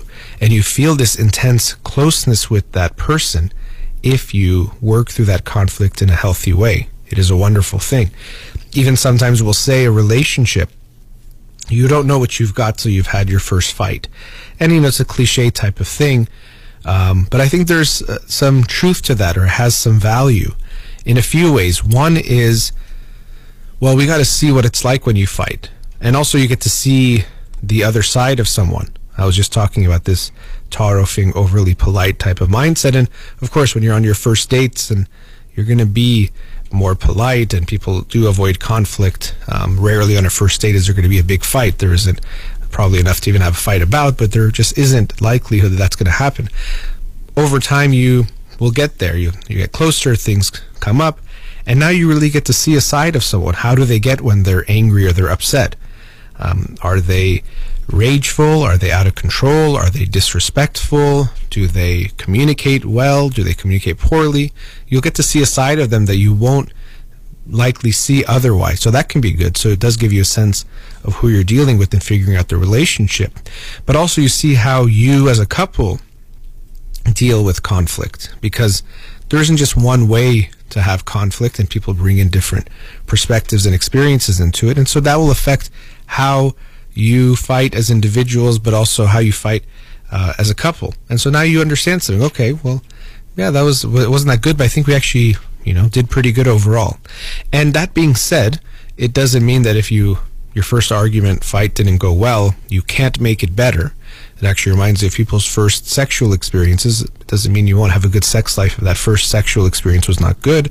Things can be worked on. You figure each other out, you learn from each other, and you can make things better. So don't think that that first fight has to be indicative of how every fight argument goes on going forward. People grow a lot. They learn how to communicate better. They learn what their partner might get very hurt by, what types of things, or they recognize there's something toxic in how I'm communicating that I got from my family or past relationships that's not good, and I want to try to unlearn that. You can, if you have that willingness, try to change those things. But it really is necessary, and you can't have a close relationship without conflict in it. It has to be there. And so I've worked with couples that say, oh, we've been together a year, we've never had a fight, and I tell them I'm sorry to hear that. Because if you haven't had a fight for a very long time, it means one of a few things. Either you're not that close, so you haven't really gotten that close to rub up against each other in ways, or irk each other in ways that might lead to an argument or disagreement, or one or both of you is holding things back, which is related to that. So you're upset, but you don't tell them, or they do something you don't like and you hold it in just to keep the peace, or you're afraid of conflict, or whatever it might be. So if you're never having arguments or disagreements, it's not a good thing. People sometimes hear that and think, I mean, you need to have these loud shouting fights. No, you don't, but you need to have conversations where you're upset and you're expressing that upset with your partner, because it's going to come up if you're being genuine with yourself and genuinely getting close to one another. So as parents from a young age, you can show to your children, one, through your own conflicts with each other and how you deal with things, that conflict is not scary, it's okay, and have healthy conflicts, but also in how they experience conflicts and how you respond to those, to show them we don't have to be afraid of them. We don't have to shy away or run away. We can go into the conflict and actually be hopeful that we get to a better place. We want to be real and communicate with that person how we're feeling, but we can make things better. Conflict doesn't have to be catastrophic. It doesn't have to be something we're afraid of. All right, let's go into our last commercial break. We'll be right back.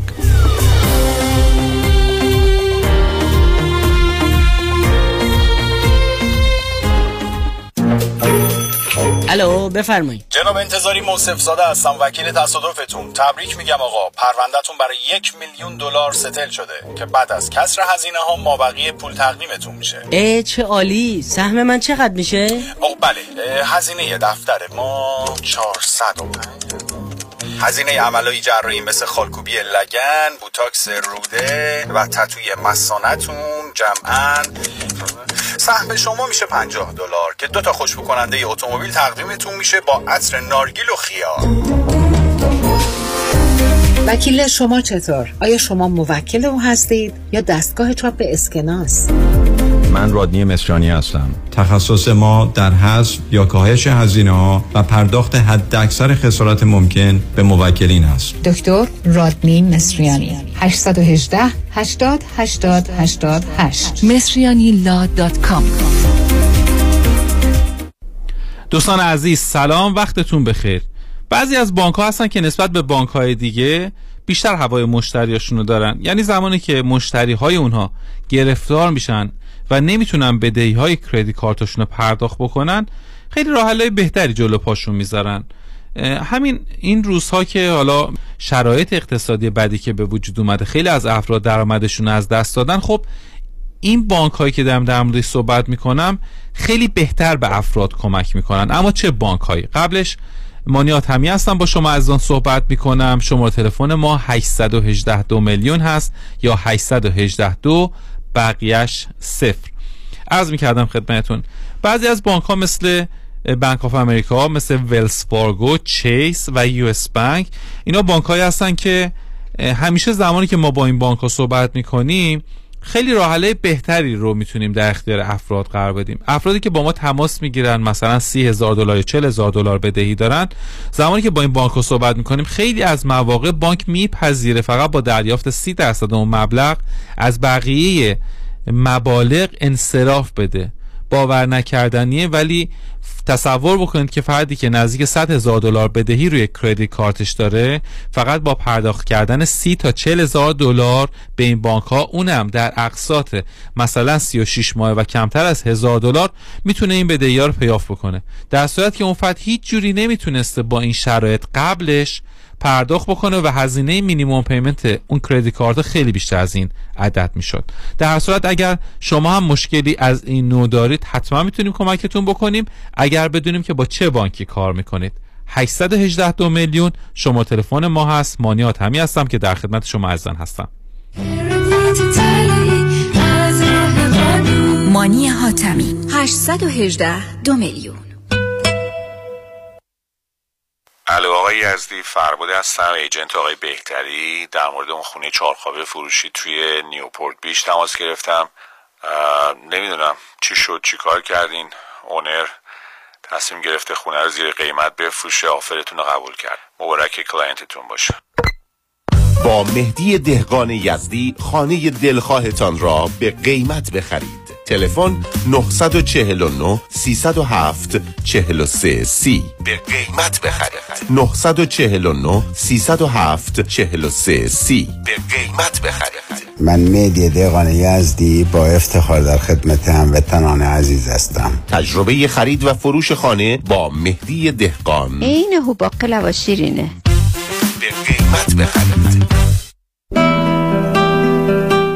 دوستان عزیز، همانطور که یک لباس اندازه قامت همگان نیست، یک سرمایه گذاری هم مناسب حال همه نیست. لذا من با شما مصاحبه می کنم بر اساس سنتان، وضعیت تحول و تجردتان، درآمدتان برنامه پیشنهاد می کنم که مناسب وضع شما باشد. به من تلفن کنید، در خدمتتون خواهم بود. 310 259 99 0-0.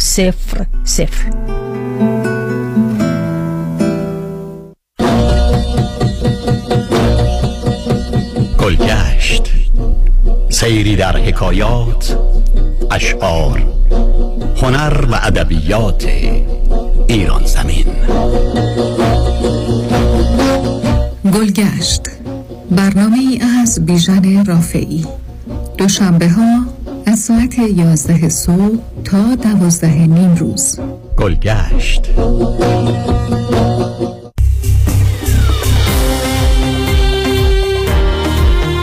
Welcome back. Let's go to another caller. Radio Hamra, you're on the air. Hi, thank you so very much for allowing me to speak with you. My pleasure. Dr. Holakouee, I am 71 years old and I'm about to make a decision for which I feel really terrible and guilty. It is with regard to my son.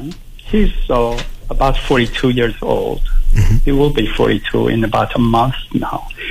And he has not been responsible enough. He seems to have trouble holding a job, or not being responsible about his own children. And just to give you a little background, but at this point, I am about, and my wife too, who is not my son's mother, my current wife, we're about to make a decision to let him to be completely on his own, which really means that he will probably end up being homeless. And this decision that we are about to make makes both of us feel really bad. But yet, I don't know anything else that I could do to help him. What I have tried to do is, in the past has not been really helpful. To give you an example, about 4 years ago, I thought if he agrees, and he said he would, to see a psychologist, a counselor, and to see if there is a diagnosis and perhaps some treatment for his behavior, lack of responsibility, and so on. And after I researched and talked even with you on the radio about 4 years ago, when I called him back to say that, I have now found someone who would be talking to you and who would be able to help you to see what treatment you can have, he really said he's not ready yet. And so I said, okay, so let me know when you are ready. And so far, there has not been really any positive response from him. In other words, he doesn't want to be treated or see a counselor to help him. Okay. But, you know, based obviously on how you're talking, it's like you said, the guilt is there, and you've thought about this a lot, and it seems like you feel that the ways you've helped him, you're wondering if they're hurting him or if he needs some other kind of like a tough love or realization to see that he has to make a change, and you're feeling stuck. But I can understand there's still going to be a lot of guilt. And even we only have maybe a 10, 12 minutes, but even if we had longer, there wouldn't be a way I could give you a guarantee of this is the right thing or the wrong thing. And so that will make it even harder because we won't know for sure, but you can only make your best decision at any given time that is made with love and consideration, even though it might not feel like to the person it's loving because it's not what they want in the moment. So I could hear in your voice that it's not easy for you, but that you've come to this after lots of deliberation. And we won't have time to get into all the things that you've done or tried and the ways you're saying he hasn't been responsible, but give me a better sense of what's going on. You said, even you mentioned children, so I'm not sure if he's still married or not or what's going on there, but if you can give me a little bit more of the current situation. Yes. To give you just a little background, he was born out of wedlock. I had a relationship with his mother when I was quite younger, and I became a part-time father for him. Over the weekends, I would take him with me, and it continued until he was old enough that he didn't really wanted to be picked up on the weekends and so on. Another thing that I was aware of while he was in middle school, he was diagnosed with at least a mild form of depression. And he did not want to take medication. In addition to that, he was in a special ed classroom, so I would imagine that he probably has ADHD I say that because I also have been diagnosed to have ADHD and depression as well. Mm-hmm. And with his girlfriend, he's had 2 children, but he's not seeing them, and he has not been.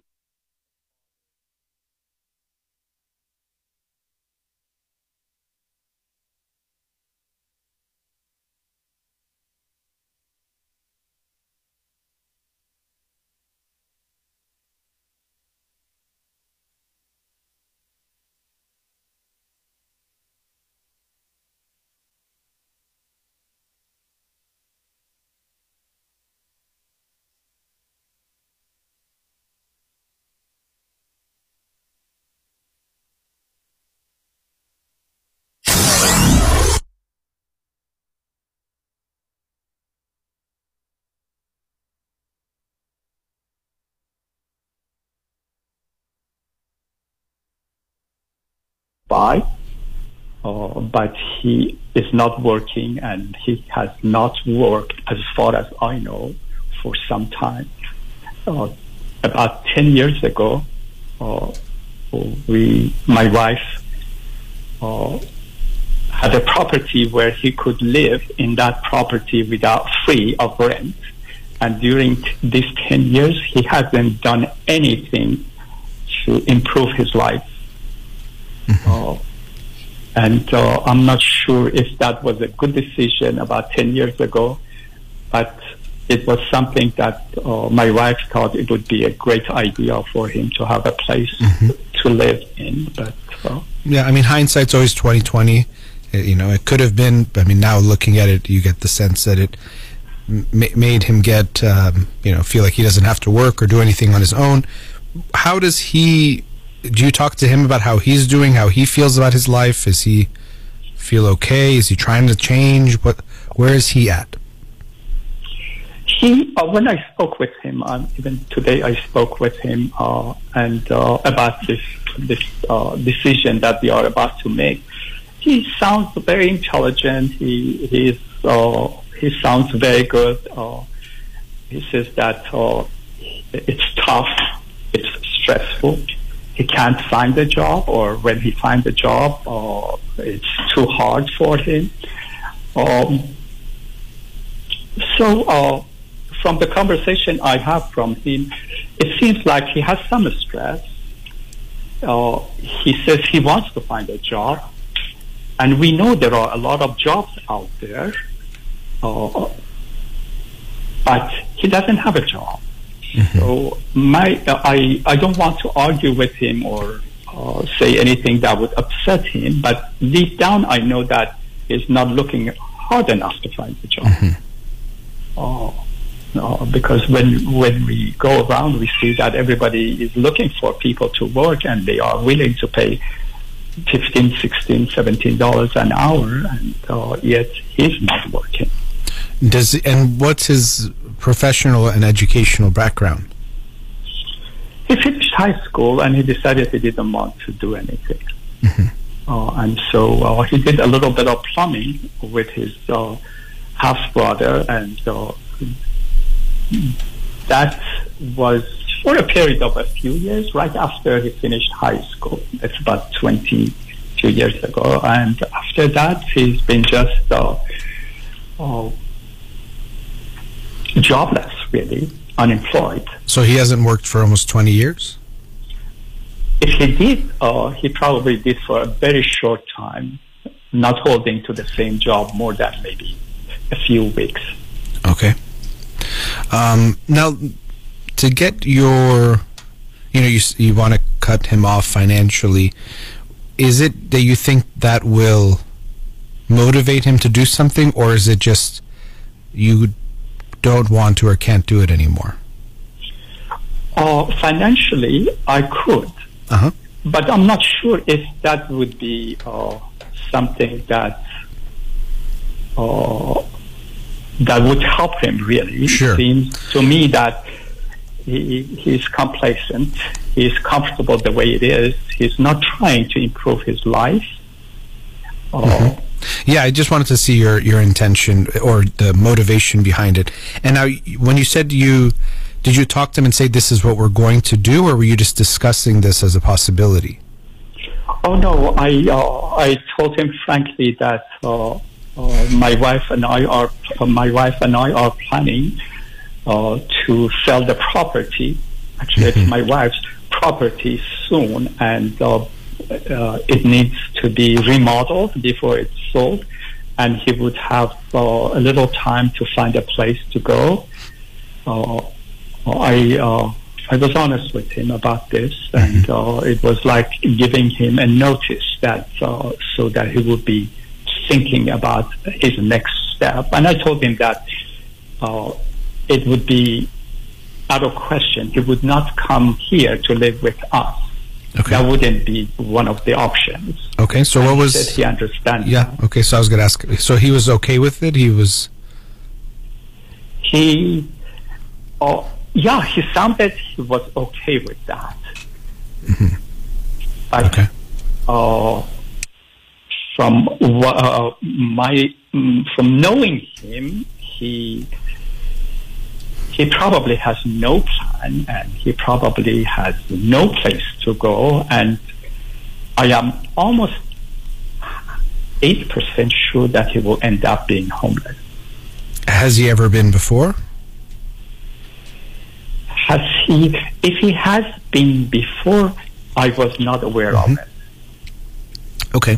He never told me about that. So look, and then when we got to briefly talk on the break, I mentioned was the last segment, and I actually wish we did have more time to discuss things further, and because obviously it's a heavy topic with lots of different aspects to it, and you're trying to make a decision, or you've already made a decision, but I think part of why you're calling is about the guilt you have about this. And as I said early on, I can't give you an exact answer that this is the right or the wrong thing to do, because these things are so difficult. It reminds me of people who have a family member with addiction, and it's like, okay, how much do I support them, or how much do I make them try to hit rock bottom that might make them turn things around on their own when they see they have to make changes? And so it's not clear what's going to be the right thing.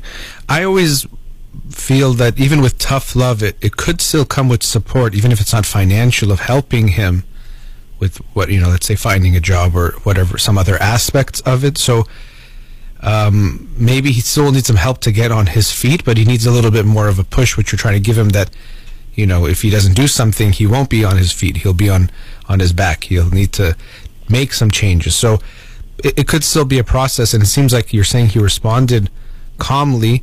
When would be the date that he has to leave? How long from now? Approximately 2 to 3 weeks. Okay, that's not a lot of time. And so, yeah, I mean, maybe he might want some support or help of even finding a place, or looking, or figuring out things with the job. Would you be open to doing those things with him? Yes. To help him to find a job, yes, and I have tried in the past to help him to move out with those things, but I would not be willing to give him any money, because I've noticed that he spends money, I don't know where he finds it, on drinking and smoking marijuana. So let me say this, because we are really running low on time, but I think, and what I felt in your voice there is some anger too, which I can understand, where you feel like you're giving and giving. Right. Yeah.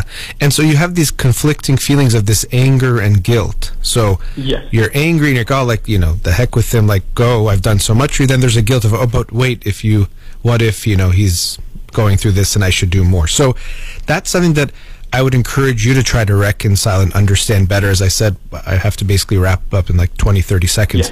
Yeah, okay. But those conflicting feelings seem to be at play here, where we definitely don't want you to... The anger makes sense, and you want to acknowledge that it's coming from a very real place, but making sure it's not that anything you do feels like it's a reaction to the anger or the resentment you've held in for so long.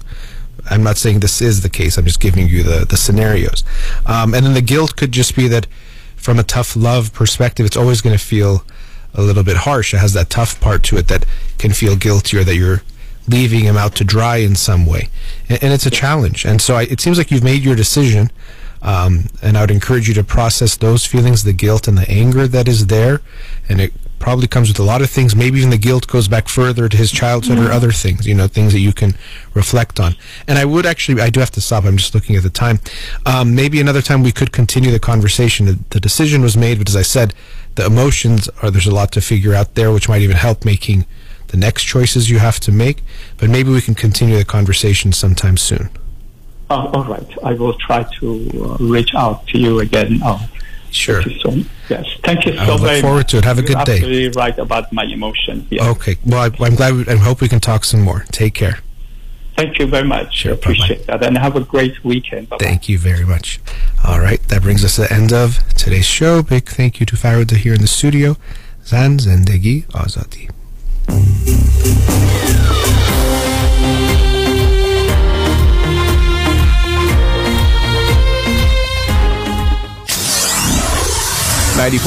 KTWV HD3 Los Angeles. سلام دوستانی که خودشون برنامه‌ریزی اینوستمنتشون رو میکنن که ما میگیم do it yourself هستین، لطفاً توجه کنین. من میدونم که شما CFO فامیل خودتون هستین و خیلی هم موفق بودین.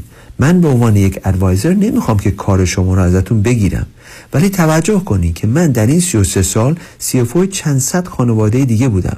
شاید من راجع به استراتژی‌هایی میدونم که شما امکان داره خبر نداشته باشین. شاید من به اینوستمنت تول‌های دسترسی دارم که شما بهش دسترسی نداشته باشین. موضوع اینه که انشالله شما و همسرتون سالهای سال سلامت با هم زنده خواهیم بود. ولی اگر خدای نکرده یک روز یکیتون اینکپاسیتیتد بشه از لحاظ فکری و بدتر خدای نکرده یک روز شما که مسئول همه امورهای مالی هستین فوت کنی، کی وقت میتونه به همسر شما کمک کنه؟ چه بهتر که هرچه زودتر یک روابطی با یک ایندیپندنت فاینانشل فیدوشری داشته باشین. اجازه بدین با یه مقداری از سرمایه شما کار بکنن، برای شما اینکام پلن، تکس استراتژی، لگسی پلن درست بکنن و بتونین به این شخص اطمینان کامل بکنین که اگر خدای نکرده یک روز از خواب بیدار نشین، همسر شما به راحتی از لحاظ مالی میتونن ادامه بدن به زندگی خوش. برای اطلاعات بیشتر با من تماس بگیرین. دیوید کنونی هستم، Independent Financial Fiduciary. 877-829-9227 877-829-9227. تا دفعه بعد خدا نگهدار.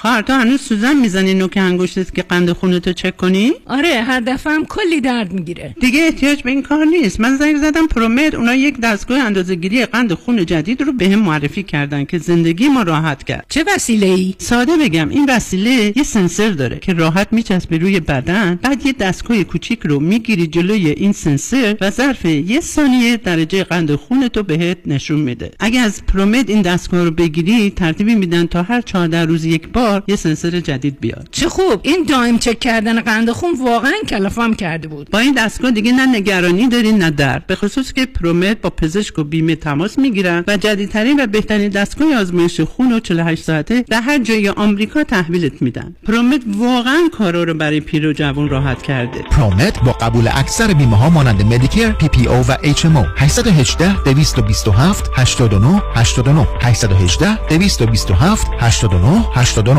درود فراوان خدمت هموطنان عزیزم، مایکل هستم. رستوران ما با نام پیالون در قلب انسینو با گنجایش 280 نفر 6 روز هفته آماده پذیرایی از شما و میهمانی های شما می باشد. پیالون 3 شب هفته با موزیک زنده و دیجی در خدمت شماست. برای اطلاعات بیشتر و رزرو با شماره تلفن 818 290 37 38 تماس بگیرید. پیالون دوشنبه ها تعطیل می باشد. به امید دیدار. کنفرانس های دکتر فرهنگ هولاکویی در روزهای یکشنبه 3 تا 6 بعد از ظهر.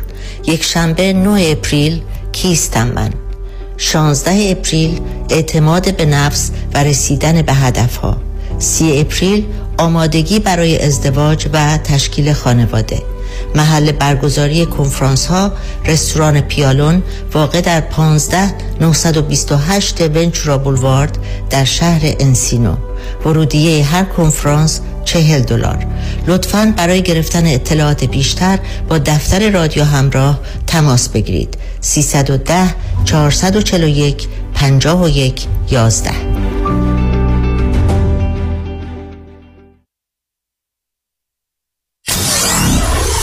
94.7 KTWV HD3 Los Angeles.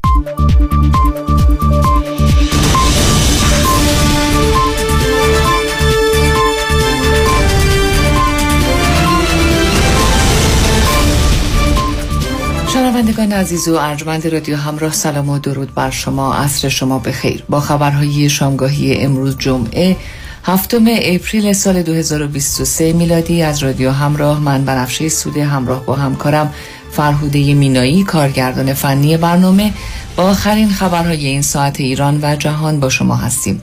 نخست نگاهی به عناوین چند خبر از مهمترین خبرهای این ساعت.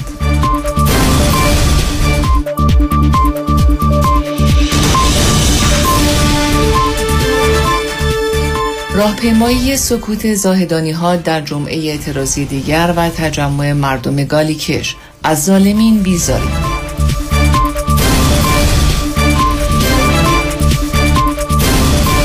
مولوی عبدالحمید: جابجایی وزرا و برقراری ارتباط با کشورهای منطقه مشکل ایران را حل نمی‌کند.